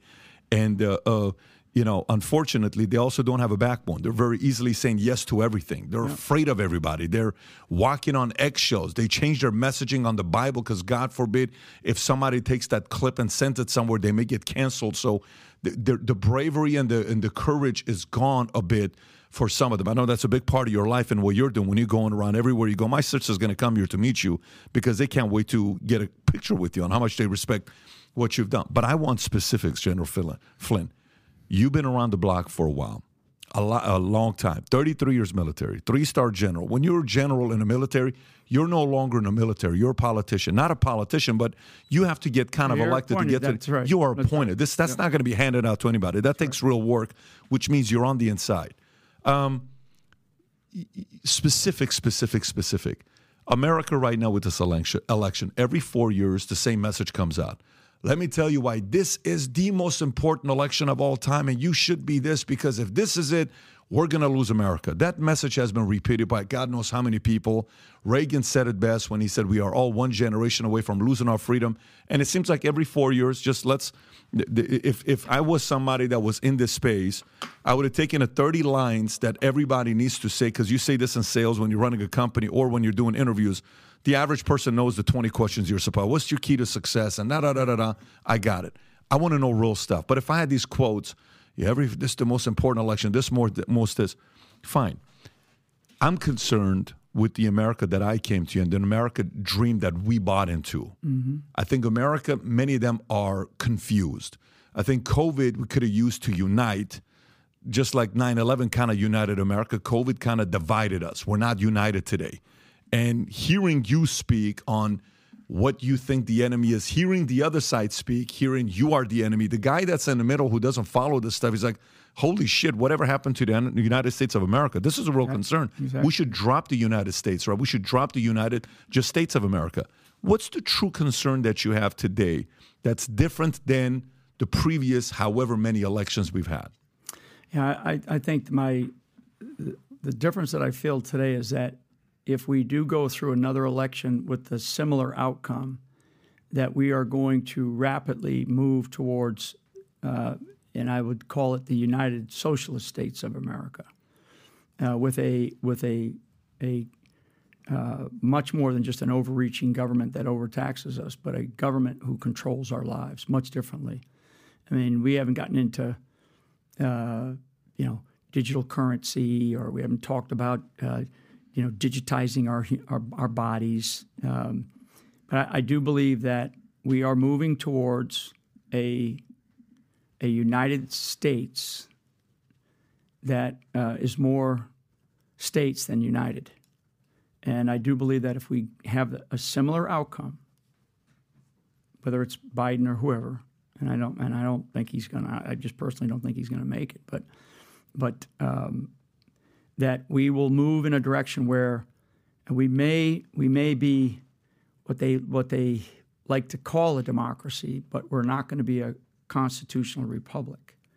And there are people in our government. So there are members of the House of Representatives, members of the U.S. Senate, members inside of the the bureaucracy for sure, the government bureaucracy, and, and people inside the White House that see the future with a, a different form of our Constitution, a different uh, way to, to uh, impose our Bill of Rights, and a system of government that is much more controlling than allowing, you know, some kid from wherever, from L.A., to join the army and then become what you've become, right? I mean, now, some will go, oh, no, no, we're still going to have that. There's still going to be those, kind, those kinds of people that we, we need to have that because we need to be able to run the engines that we run.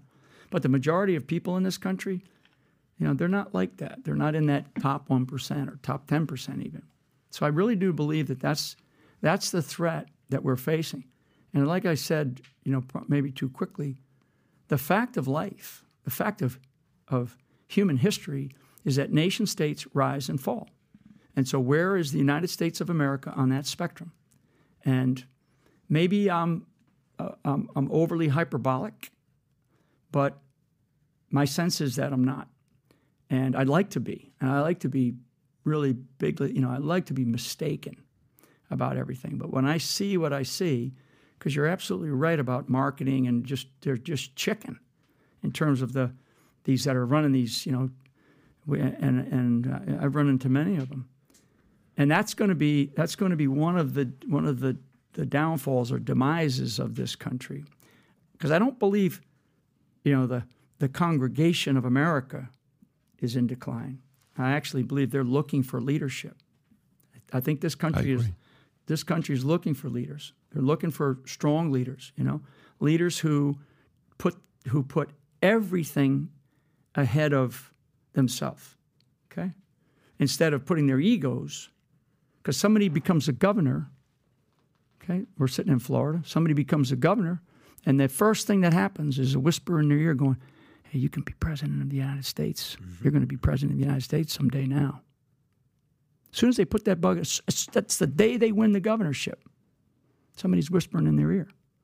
And so that's why you see all these people. It doesn't mean that they're bad people, it doesn't mean that they're they couldn't be good presidents. But why do we why do we put our trust in this country into lifelong politicians. Okay?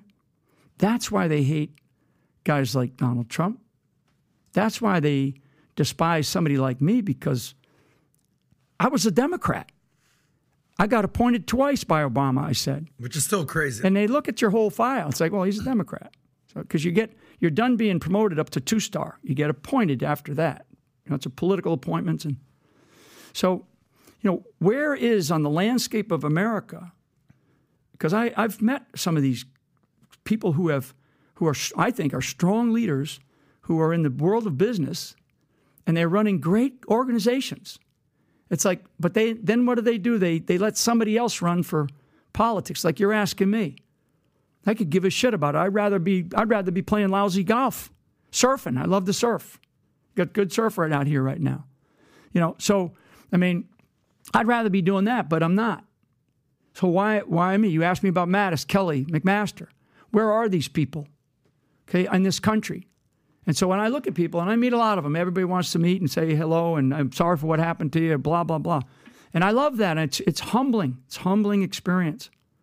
But right now, our country, I know we have great leaders.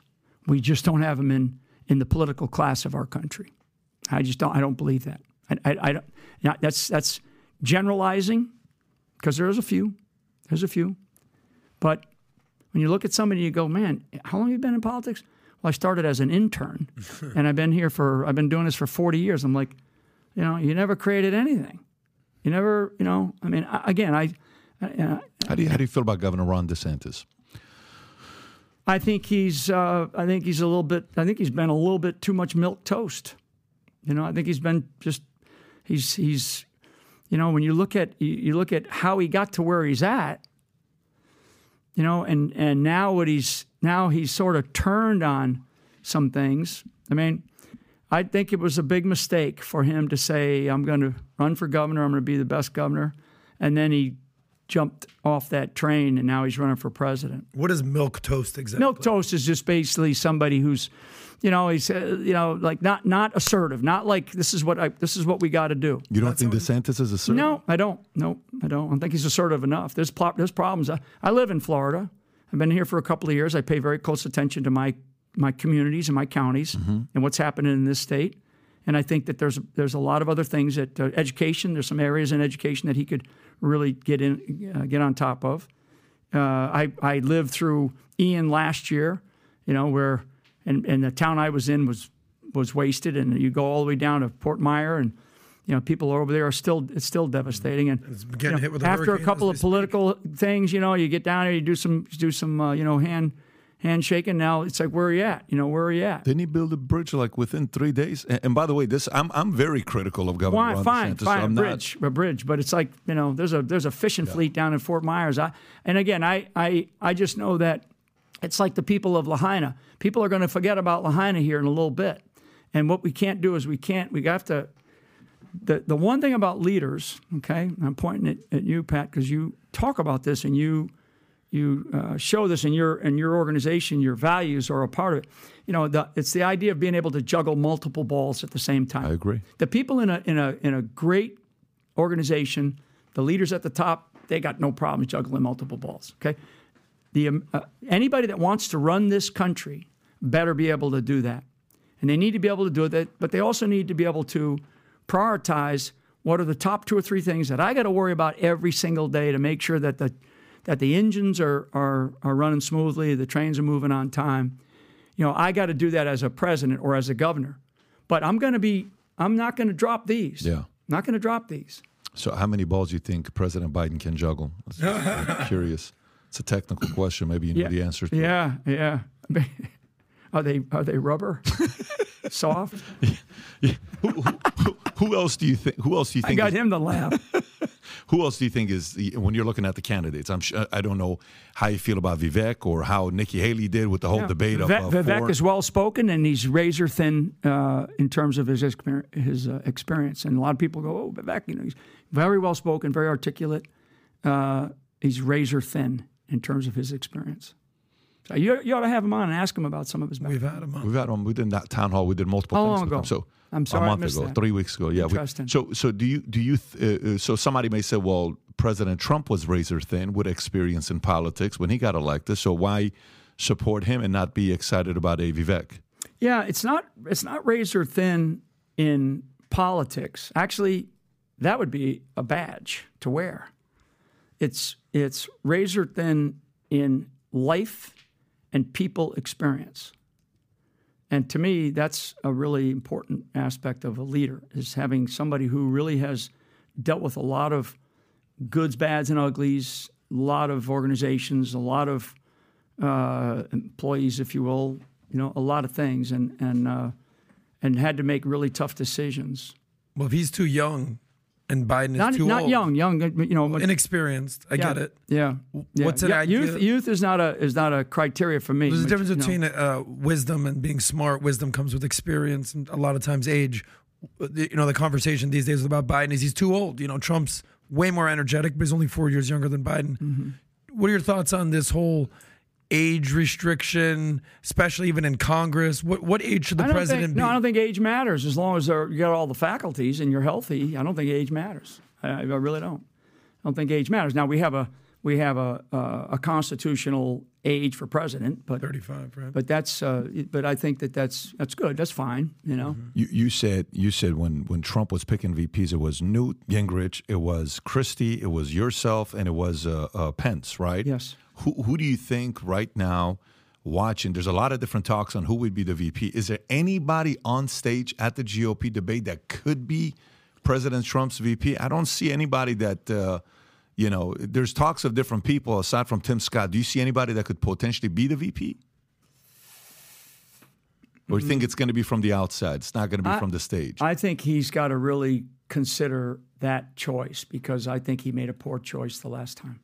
And I think the American people know that. They definitely know that now. And uh, with Pence. yeah, I do. Yeah. Do you and Pence have a relationship? No. No. When's the last not time you anymore. guys spoke? Last time we spoke was the night that I left the White House. I actually disagree is with pretty you. I disagree with you that he made Let a me, let poor me hear that. choice. Hang on, hang on one second. I wanna understand So the the last thing. time, the last time you guys spoke, what was that like? Was it you know? I told him that, uh, you know, that I'm sorry that I put him in any kind of a position. I wasn't right, quite sure, but, and, uh, and, you know, he, we had a, you know, intimate conversation and, uh, Intimate, friendly, or intimate, straight up? Like intimate straight up like Okay. two men. Got it, got it. But I think he was the most loyal vice president ever until January 6th or until that day. I remember thinking Well, I don't Mike know. Pence I mean, I don't know because I left the White House, so I don't know what the, what, Well- you know, I can't define the loyalty factor. Well, inside. everybody listening doesn't have the inside view that you had. Nobody does. But if you could just look at it from you know the macro perspective, this guy is the exact opposite of Donald Trump. He is a you know Christian man, evangelical from uh, Indiana. You know this guy won't even be in a in a same room. Have you with- ever seen that, that Seinfeld episode where, where Elaine goes, fake, fake, fake? yeah, You ever seen that? I, well, I love Seinfeld. So yes, you're saying that that's all an act. I don't know if sure if you've seen that that episode. It's a great episode. Bizarro Jerry episode. No, it's a it's she's talking about you know, I think having, right? He knows. He's seen it. He knows what I'm talking about. Oh, the sexual stuff. Gotcha. Orgasm. Fake, fake, fake. Got it. Yep. All right. Cool. What are you saying that about Pence for? Because on the surface, you was, just said three things, so I only use fake, fake, fake. If you had ah. maybe said another fourth fourth thing that I disagree with, I would say fourth. so. w- All right. Well, let's let's. So, I mean, as Pat has you know, requested. So now you guys are getting a sense of, you know, thank you for allowing me on your show. I'll probably never be back on. no, you know, not, or you guys will never least. invite me back Zero, on. But, zero percent general. but this is now this is now a time. Well, you're calling Mike Pence fake. Yeah. Multiple times. yeah, Okay. Yeah. What's fake about him? his book, his book that he just came out with. Forget his book. Him. Oh no, no, no! Him. Because it's a, it's, Yeah. it's. He's telling. He's, you write these books. That, you know, this is not a book about Mike Flynn. He Mm-hmm. ta- he wrote a book about him, and you know, so you got to really dig into the book to see what what kinds of things he talked about that are that are not true. Okay, so I can't judge him for the loyalty. I can only judge him for the for the moments that we met, talked, sat down, interacted uh, in different uh, different cases. You know, and again, I I uh, so you know, and, and this will this will you know probably be the part that gets you know gets a lot of uh, talk about this show, but. Why is it that we're always talking about politicians running for politics? That's a problem in this country. Okay? So, for all of you and for anybody that's listening, all these people that bitch about politicians and those people up there are corrupt because and that's all we ever talk about. We talk about politicians. Like you're asking me about politicians running for office again instead of leaders that i know exist in this country stepping up and saying you know what? Kind of like what trump did. Trump could have he could have said ah, i ain't gonna do it. I'll just get I'll, I'll get behind somebody and I ain't going to do it. Look at what that man has gone through and his family. I know what I went through. Okay? So, did he go through it because he likes to be punished like that? No. He went through it because, and, he's, and has he stuck to it because he's a politician? No. So, that's my point for you guys. That's my point for your audience is that we have allowed a political class that has consumed this country, and we always go, oh, those people, you know, let them do it. Okay? Let them do it because I'm going to go make some money. I'm going to go run a big But, business. but I have a rebuttal for that. Okay. I, I, I would push back, uh, General, with all due respect, and I would say, why don't the other guys run? You can run. Right. You know, why, if if you're saying let's choose a leader, let let's get those leaders to have the brass to get on the stage. Yeah, exactly. So so, so but I don't know, see. I don't think that's a pushback so much, Pat. I'm sorry to cut. But, to, to, but you know, like for me, the, the thing that was admirable about Trump is the fact that you got you got an incredible life. You're giving that up for the dirtiest industry to get into. Are you kidding me? You you got a life where you have a TV show that's been number one for 15 years. You're going to all the parties. You're hanging out with everybody. You're having an incredible go golf anywhere. People welcome you. Going to an arena. You're going to a stage. It doesn't matter if it's the left, the right, rap. Everybody looked at this guy saying he's the American dream. They didn't want to get into the space. Now, you're saying leaders. I totally agree with you.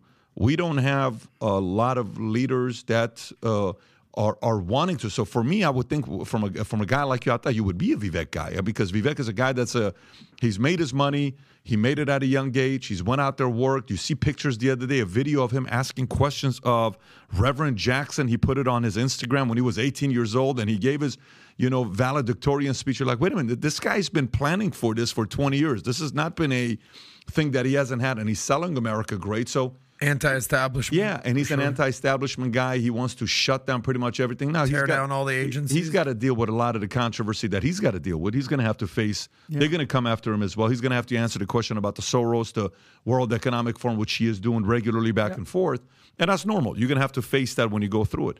But as much as I agree with you, why don't you guys go behind closed doors and recruit people to want to run? Why is it that these politicians keep running? Because the, the same can be said, like even the Christian church. I'm a, I'm a Christian, and my life changed in a dramatic way when I went to Shepherd of the Hills in LA and I met Pastor Dudley Rutherford. We've been best friends since 20 years. He I changed my wedding date from a Saturday to a Friday just so he could do our ceremony because he would preach on Saturday. And we, we have a very good relationship together till today. Life changing. Our kids on Sundays would rather listen to and watch the, you know, on the, what do you call it? Uh, on the screen than going to church because they want to hear Dudley's way of telling stories. They love the guy. But I don't see them stepping up. I had a meeting with Pastor Dudley a, a few months ago and, and a couple different pastors myself. I'm like, why aren't pastors running? Why aren't more military people running?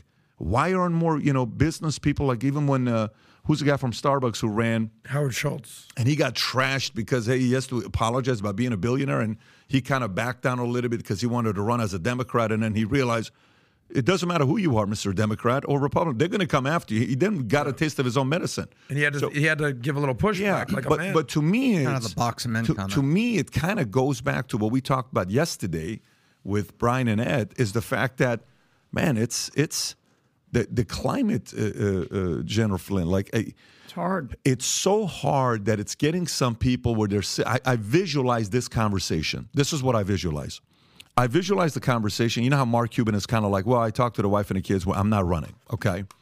But I talked to somebody else yesterday who's in media who you know very closely, and he says bullshit, bullshit. This whole line everybody uses. I talked to my wife and kids, and I've decided not to run because we're gonna do this. He says, Pat, can you imagine you having to talk to your wife and kids about running for office? If you chose to run for office, you're choosing to run for office. I agree with the guy on what he said. With all the dirtiness that's going on, some people are just saying, you know what, I'm going to skip this. I'm just not going to do it. So there almost needs to be the conciliar, conciliary relationship. Some people like you that behind closed doors that come in and say, look, man, let me go through it. They're going to target you. They're going to ruin your life. Your kids are going to go through it. Your wife's going to go through it. Everyone's going to go through it. But guess what? You're going to die in 20 years, and America's bigger than you and I. Okay? So if you love America, you love God, and you realize that you're eventually going to be dying, and your legacy can be to give back to the country that changed your life, you got to run. Okay? Those types of people are there people like that behind closed doors? that are going around trying to nominate some of the guys that we think would make a good president? I don't know if that camp exists. Yeah, I, I, I believe that that camp exists. I believe that people have uh, have uh, leveraged their uh, uh networks and their knowledge about how dirty it is, um, and try to convince people to do, you know, to run. Uh, I, you know, I think that um, some of the some of those that you mentioned, what I wrote down here was people that are like really wealthy you know, that are that have the the, the resources. They're so you know, like a big businessman or, or woman who's you know run large organizations and done well. They they then jump into the political arena, and it's like they're ashamed about their success. People should not be ashamed about their success. Trump is not ashamed about his success. He's not. He's a guy. It's like, hey, I, I you know I worked my tail off and I I got a great thing. He he talks about it uh, you know, Romney. Romney was an example, and he's really he's he's sort of like an in between guy, although he's been in politics a long time. But Romney tried to do the while he was running for president, he tried to do the blue jeans and you know, uh, like a cool guy, like he's one of us, right? I mean, and and it got, it turns people off. Like, don't be something that you're not. If you're a, if you're a good leader and you've done well in life, don't be ashamed of that. In fact, be proud of it. We want to we look at you and we're like, man, you did it. I agree. Uh, that's what I want. I agree. Right? I want to look at a guy like you and go, man, this guy's done really well. How does he done it? Because he works hard. He's smart. He's he's he deals with people. He deals. That's with how I look at you. Thirty-three years, three star. You know how hard it is to be a three star. Yep. when when I was in the army, when a three star walked into the room, we froze. Yeah, you go. I can tell way. you how many times I saw a three star in the two and a half years for being in there. I fully agree. But why aren't those guys running? It's funny. I think you you you know you described it with all of the how much they're going to attack, right? So if you're not if you're not on that team, okay, and we've been talking, you know, I, I don't, you know, that you're not on that that sort of team on the left. Sure. Okay, you're not on that team. They're going to come after you really hard, and and why do we know that? How do we know that? Look at what they've already done. Yeah. So the the you know the infiltration because you you I want you to be specific, be specific. You know the the infiltration that's been going on in our government has been going on for a long time. Trump was a you know in, in history in U.S. history. Trump is going to be, and he, and he get pissed, but he's, but it's what it is. He's going to be kind of a blip in history, but it could be a blip that either shows that there was a guy that stood up at one moment in, in, U.S. history that was fighting for the fighting for everything that we believe in that this country was built upon, and he was fighting for us, and we didn't get behind him, or, you know, or he wins again, and and we have some breathing space. We have some breathing space because he's not the he's not the answer. He's not the you know he's not going to be the answer to all of our problems. We got a lot of problems in this country, so you know, and and and in terms of of uh, of, other candidates, like in this case, because we mentioned Vivek, you know, there there are people out there, and you got to examine these people. As time goes on, I mean, there's no more examining me. You know, you, you can you can go and look at whatever you want.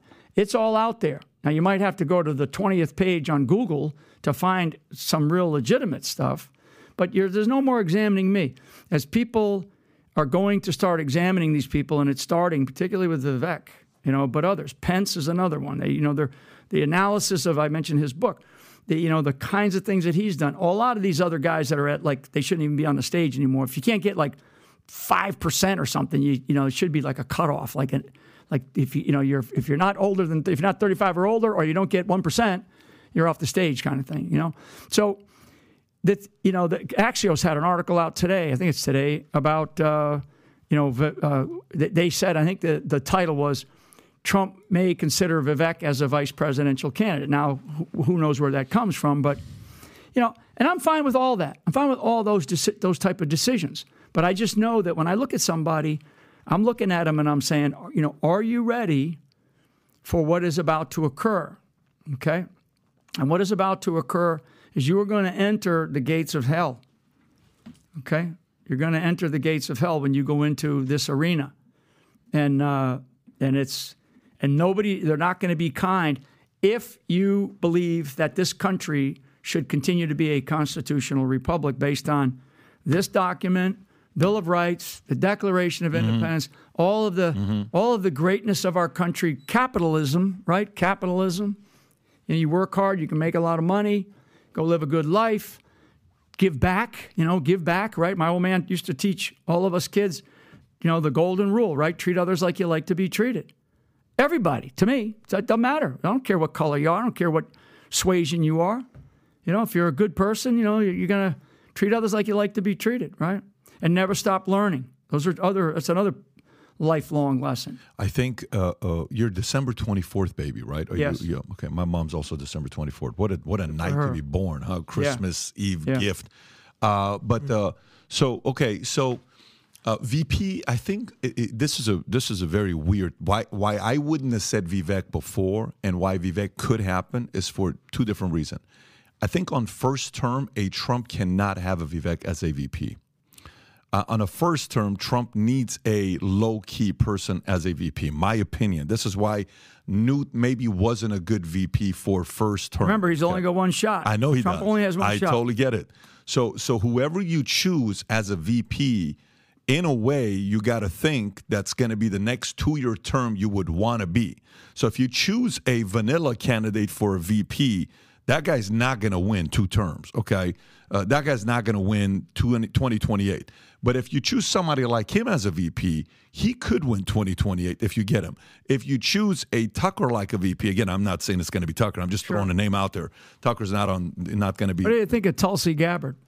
Oh, I just because I saw her last as, night. as a um, VP. yeah, For Trump, Yeah. as a VP, I think not not, RFK. not and I'm not pushing that. I'm just Yeah. I, I just I saw her and I and I well, know she's that there's loved talk. by a lot of people. She is loved by a lot of people. She was on the podcast a few months ago. She's Yeah. great. She's loved by a lot of people, and she's a great communicator.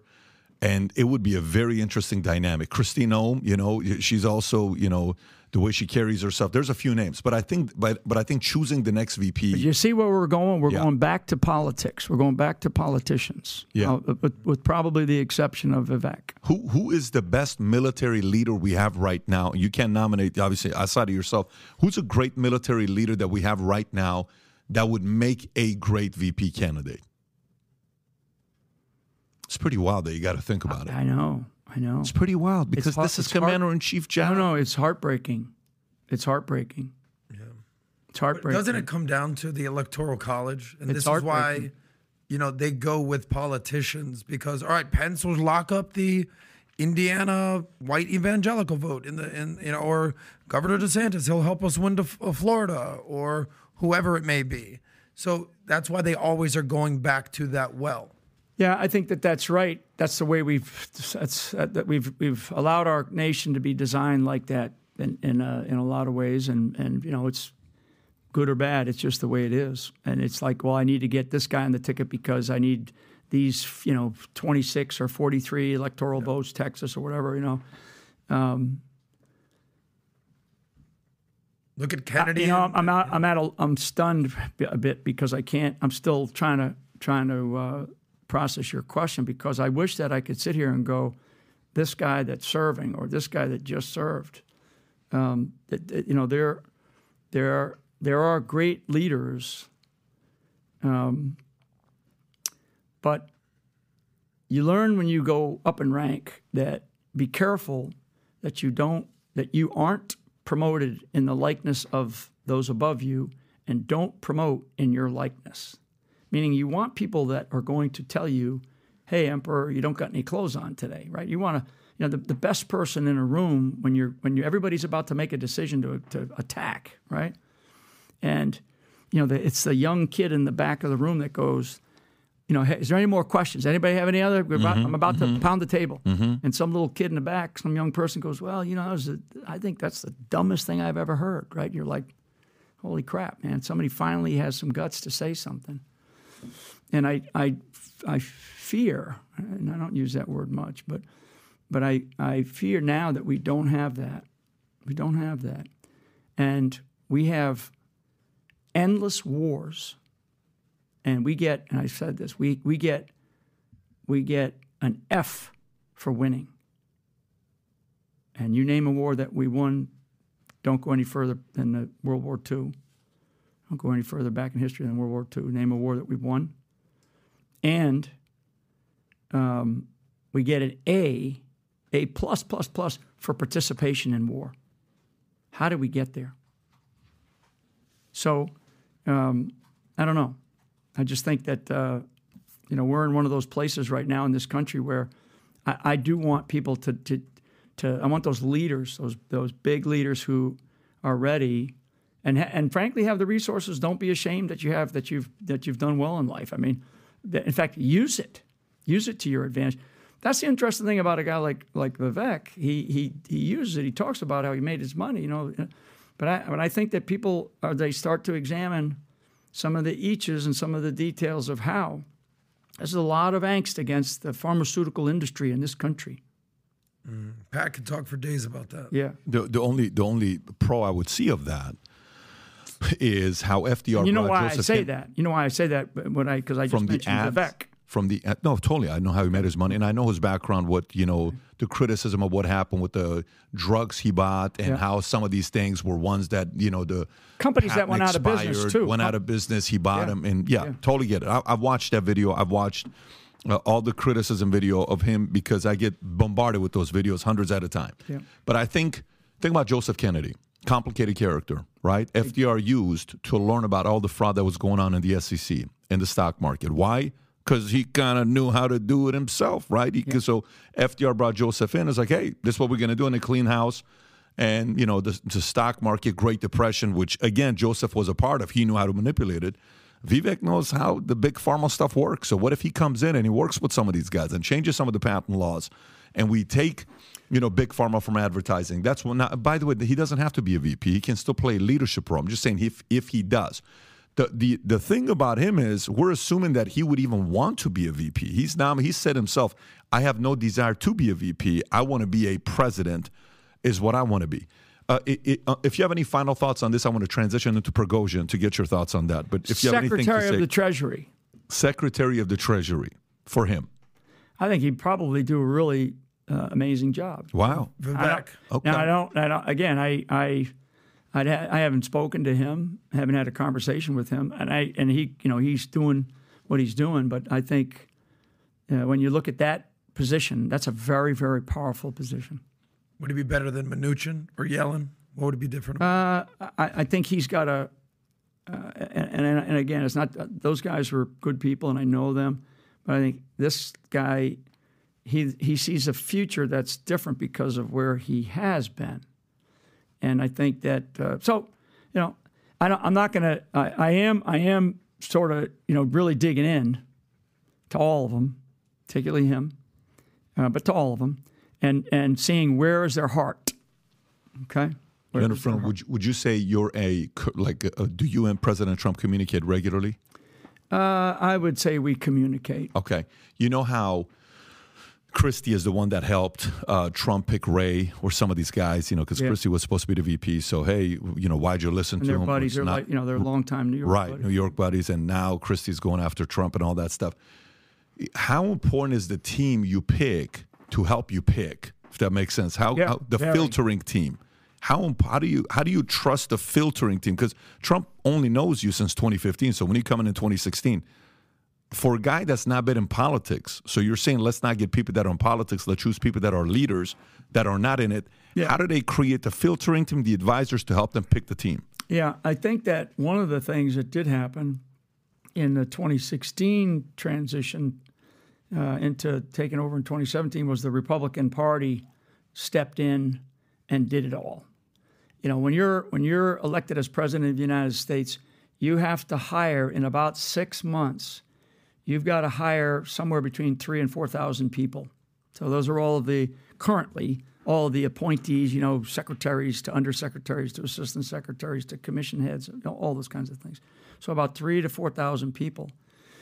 One person, you know, a president can't go and do that. So you got to have a, a body of people to do that. That formation back in 2016 was done by the Republican Party, and that's why I think we have we had so many uni- uniparty problems, right? Um, and and I think that uh, we Trump, Trump didn't understand that. He didn't understand that number. He didn't understand the the dynamics because he wasn't a, a Washington D.C. guy. So he's learned a lot. He's learned a lot, and uh, and um, you know he he is somebody now who, to, to your question, how do you form that transition team, right? So how do you how do you put together the right type of people that they don't want anything other than what's best for the country? Okay, so to put the best person as a Secretary of Treasury, and then you got to let the Secretary of Treasury or the Secretary of Defense they then they have to pick their team, right? Not not because you were a big donor, so you're going to go as undersecretary of something, right? Or you're a big donor, you're going to go over to a really important uh, key relationship that we have as an ambassador to uh, Japan or South Korea, right? Or you're going to go to Europe and you're going to be an ambassador because you gave the you, you contributed I don't know a million dollars, right? Uh, you, are a smart person, you're a nice person, but you're not the right person. So we have got to now, you know, you know, we, we get into that. Let's let's assume that that we have a, a legitimate, fair election, and and we have the outcome that the American people want. Okay, and you know, at that point in time, let's see what happens. Let's see what happens with the with the transition because you, you know you're right. You're mentioning people who were part of my demise and, and part of America's problem right now is this current FD, FBI director uh, who who doesn't you know he doesn't want to do anything for this for you know Congress. They call him up all the time, but I don't have any. I got very little time for for Congress right now too. It's, it's in terms of in terms of how the this new House is operating. I mean. Yeah, my, my concern is who, who he's going to trust to, yeah, to help with be, the transition. Right. That's a concern. Let's let's talk about Prigozhin, what just happened here. I don't know. Did you yeah, see the story? What I just did. came up? The next one.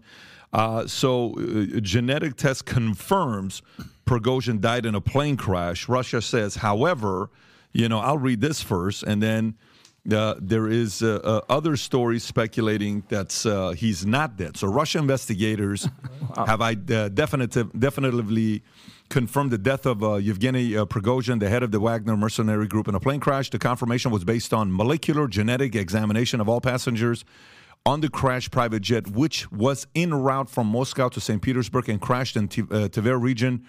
Prigozhin's name was on the flight manifest, distinguishing himself, extinguishing hopes of his survival among Wagner sympathizers. Prigozhin previous, previously dubbed uh, um, Putin's chef due to his catering ties with the Kremlin, et cetera, et cetera. So that that's this part, right?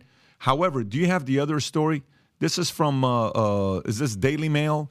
Yevgeny Prigozhin is alive and plotting his revenge on Putin after body double was killed in plane assassination Get the hell plot. outta here. Russian analysts claim. I've so, never what? so- That's- oh, you didn't know this? You so didn't that's- see No, That's a body double. that's, that's artificial intelligence. That's you know We're- fifth generation right down your warfare. alley, General Flynn. Yeah. What is going on with this? What do you, So, f- so, so to back up, Prgo- you know, so Prigozhin was head of the Wagner Group, which is, you know, which, you know, uh, plotted a coup against uh, Putin not too many months ago, trying to get some elements in the military uh, in Moscow to to help out, and that that blew apart. Right? I've always said if you're going to have a coup, you got to kill the king, and and uh, that's that's that's just an old phrase for in warfare.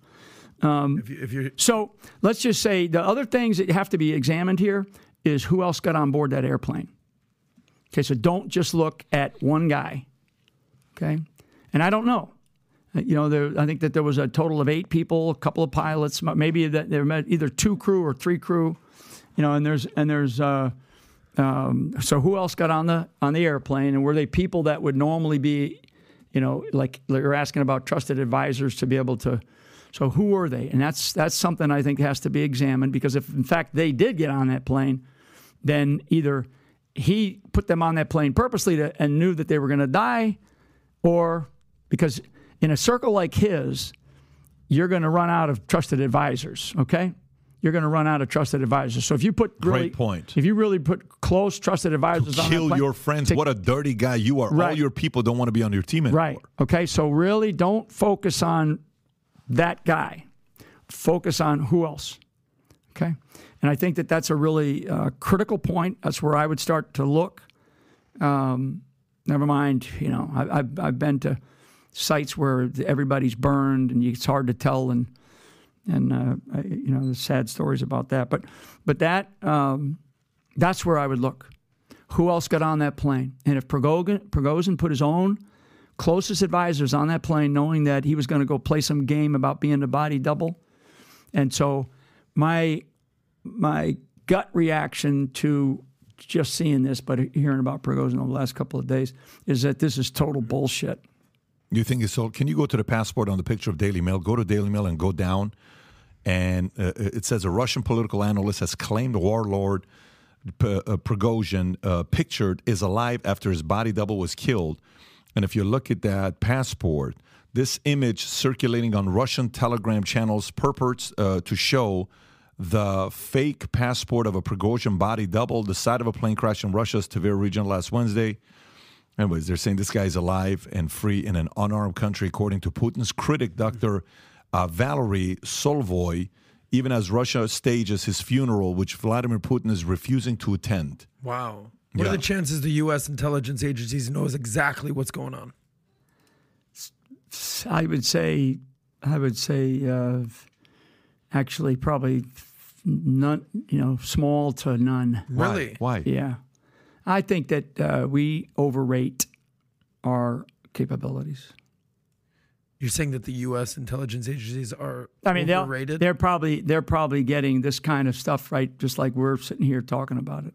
but wouldn't they have their eye all over him? Like left All and over right who? on Putin, on Prigozhin, on everything. Sure. You know, you're funding Sure. a war in Ukraine, which I'm sure we can discuss. Sure. You don't think Sure. that they have assets on the ground? They're eyeing Th- this, this left is and right. the, in the world of intelligence. You the first report is always wrong. Okay, first report is always wrong, tactically, operationally, and strategically. And anybody that watches this, that's a that served in the military, watches your show, will know exactly what I'm talking about. The world of intelligence, the first report is always wrong Why is that? because it's it's either going to be based on deception, it's based on misinterpretation, it's based on mislead, it's based on Is that otherwise known as a psyop? it could be it could be that or it could just be you know uh, somebody who saw something and they thought it was uh, you know they thought it was a, a group of guys that were getting ready to put up some machine gun and it was three horses laying down in a field that's a s- very that's a very specific example Yeah. of something that I that I know So, in other words, he could be alive. could be What are the chances that he's alive and slim to plotting none. his I think slim to none. Got it. Gotcha. Wait, so, But I go back to I would go back to what I said earlier about who else went on that who else got on that plane Okay. because that means there's either a lot of body doubles, Yeah. you know, or That were marching or to their or, own or he or he's taken out his top advisors. So boy, do you want to be a top advisor to this guy? How about this? Let's live in reality. Let's let's, let's say he did die. Yeah. He was he was Yeah. shot down or whatever happened. Yeah. What's the chances that Putin ordered that? Well, it's a message sent. Hundred percent was Putin. Well, it's a me- I mean, it's a message. I mean, it's like, come on. Well, well, obviously that's what we all think, but your intelligence. Yeah, but I mean, come on. I'm not. I'm not. I, I got common sense too, right? Right. I mean, so you're saying hundred don't percent it was. don't Putin? just. I mean, just use your own common sense. If- I if think it's Prigozhin Putin. tried I'm to asking the expert, though. Prigozhin tried to stage a coup against the leader of one of the of one of the largest nation states on the planet that are involved in a war in Europe right now. That we've talked about nuclear weapons, and all of a sudden, uh, uh, the plane that he's whatever the G whatever he's flying Mm-hmm. around in crashes. What do you think about what's going on in Ukraine? We had a whole debate yesterday on whether we should horrible. be there, should we not be there, how much we be should there. fund. We shouldn't be should there not be there. whatsoever. Give zero dollars. It's totally avoidable. It was avoidable in 2014 when they first went, went into the to the eastern Donbasses and Crimea in uh, February of 2014, and it was avoidable uh, after Biden uh, took over office. It was totally avoidable. So what do you It's a, think it's a mess. It's a total mess. It's a waste of resources. It's definitely a waste of lives. Um, if there's anything that I do know is, you know, we- we have to end these endless wars yep. We just came out of 20 years of war. So this is what people don't realize because they don't want to talk about Afghanistan and Iraq where we're fighting, you know, guys in shower shoes and bathrobes, right? We're, we're you know, to be a bit facetious, we're we're on a battlefield fighting counterterrorism, counterinsurgency, small unit tactics, and now we're now we're in on, back on the plains of Europe where we could be fighting a much, you know, we could be back to the Warsaw Pact West, fighting a different type of war to include nuclear weapons. And uh, and you think that our military, you think that our military has been has had enough time to rest, refit, and and and resource itself to get back up to speed? Never mind what the Chinese are doing, not just in, in, in the Pacific, but what the Chinese are doing from from Beijing west, okay, on what's called the their One Belt Initiative. So we- we're not we're not you know the military you know the chief of staff of the army the chairman will sit here and go yeah we're ready we're ready to go to war. That's that's hor- that's such bullshit. Well, what would you say to the people? we have we have got to take we've got to fix we've got to fix right here at home. We've spent I'm sorry uh, Adam. No, sir. we have spent 20 years of war. One of the places we surrendered retreated under enemy fire and left and left uh, Americans behind enemy lines I agree with you. I, I mean, I said we had to get the hell out of Afghanistan. We've had this debate, like the endless war is ridiculous, whether it's Vietnam, whether it's everything that's happened in Iraq, Afghanistan, now Ukraine, the endless wars, the trillions of dollars, no doubt. So there's these stories out there. I want to get your thoughts on this, General Flynn. Tom's that- giving me the evil eye that- over here Oh yeah, you don't want to mess with that guy, the biz doc. He'll case study you to death. Um, there's these stories out there that Donald Trump is still the commander in chief somehow. That's bullshit. It's bullshit. Who's saying that story? Adam? I like, personally, I think it's what are you pulling now Yeah. out of your ass? Let's ask our expert right here. right, right, right. Well, I mean, that's uh, according to certain communities on the internet, uh, often referred to as QAnon. Uh, a lot of the belief was that President Trump was the acting. Stop, stop, we're not- stop. You're that's- wasting. You're wasting his time. yeah. I agree. You're wasting. Amer- you're wasting your like, audience's 15 time. You have any other questions you want to ask? Rob specifically said he worked Rob, for one Do of these you have Rob any other questions to earlier, ask? You got 13 minutes. Sure. All right. You want me to shift Yeah, gears? ask if you would transition the question asking if Can Trump I is ask running you a America. question then, General Flynn? this is something um, that's near and dear to my heart because I'm Jewish. You said that your father served in World War II. yeah. You know, here's a story from the Jerusalem Post that's sort of coming at you. Oh, it's, it's, it's describing me as anti-Semitic. It's you know, I mean, again, Let me read this for you. It says Yeah. former Trump advisor Michael Flynn sparked outrage by attributing blame to Jews for the Auschwitz deaths, which was the biggest concentration camp. have you listened? So before you go on with the Yes, sir. Jerusalem Post article, have you listened to the speech I gave up in uh, Detroit? The whole thing. I believe we have a clip of it. I have not. Okay, but don't just the clip. I mean, I, so you know you can do that for your audience. You know, however you guys Yes, set, sir. set it up, but listen to the whole thing. And what I'm, what my my larger point was, because I didn't say those, you know, those things. But my larger point was, is could this happen again in the history of in the in recent history? So in in the past hundred years. So this is not this is 2023. So let's just go back to 1923. Was the year my parents were born we we have seen Stalin, Hitler, Mao, Pol Pot, Idi Amin, if you want to throw him in, and other other dictators. That just those those four that I mentioned, those have killed their own people to the tune of about 120 million people. That's that's in a lifetime that you know there's still people generally alive, right? I mean, you know, certainly people that were born before World War II that lived through a, a Stalin and those eras. So my my bigger point is, could this actually happen again in the cycle of history? Are there people out there that would actually do that again to their own societies? And we see it around the world right now. I mean, what we're talking about in Ukraine, we're talking about in other parts of the world. I mean, the the the uh, the the ultimate power is power over people, right? It's power and control over the citizens that you have, and that's why we that's why we fought a revolutionary war, right? To, Well, to- you know, they say absolute power is absolute. So I, I understand what you're saying, and I, Yeah. w- whether Yeah. it's Stalin, Mao, Hitler, Pol Pot, but I'm, what I'm trying to understand is, okay, all bad guys. You would agree, Mm-hmm. Hitler, Stalin, Mao, right? You know, at the same time, you're saying we shouldn't do anything to stop the war in Ukraine or do anything to stop Putin. So where does that sort of Yeah, cognitive dissonance That's not what he sort said. of reads. That's the not what I- It's not Well, let important. him answer. Yeah, yeah. I mean, first of all, go back and find anywhere where President Biden said these are the three vital national security interests of our country, why we must be there. Mm-hmm. okay? And I- and it- and if you can find them, send them to me, and I'll read them, and then I'll you know determine in my own mind is okay. Does it so they make sense to me? I can't find them. I can't find anywhere where the leader of the United States of America said, "These are this is why we must be there." You know, boom, boom, boom.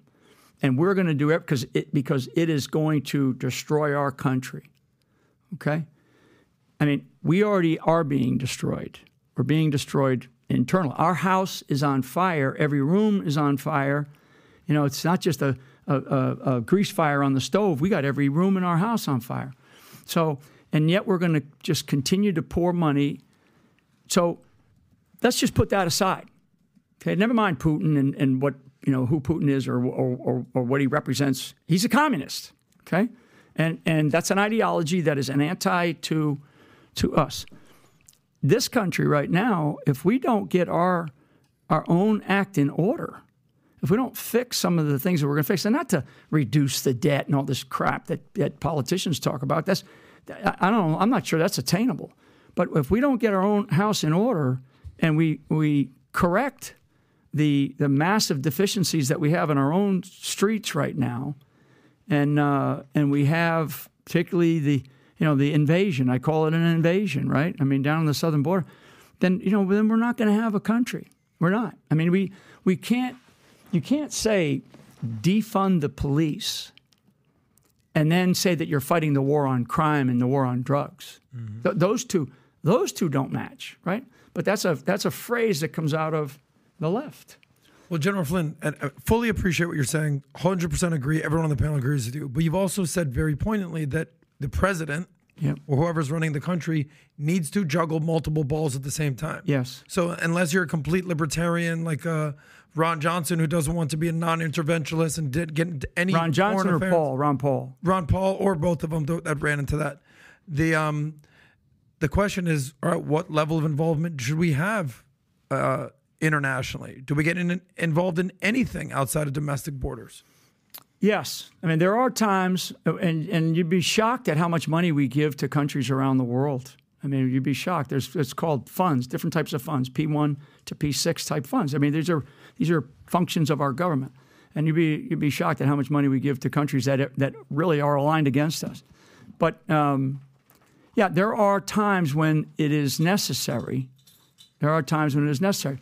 I mean, the war in Afghanistan lasted way too long.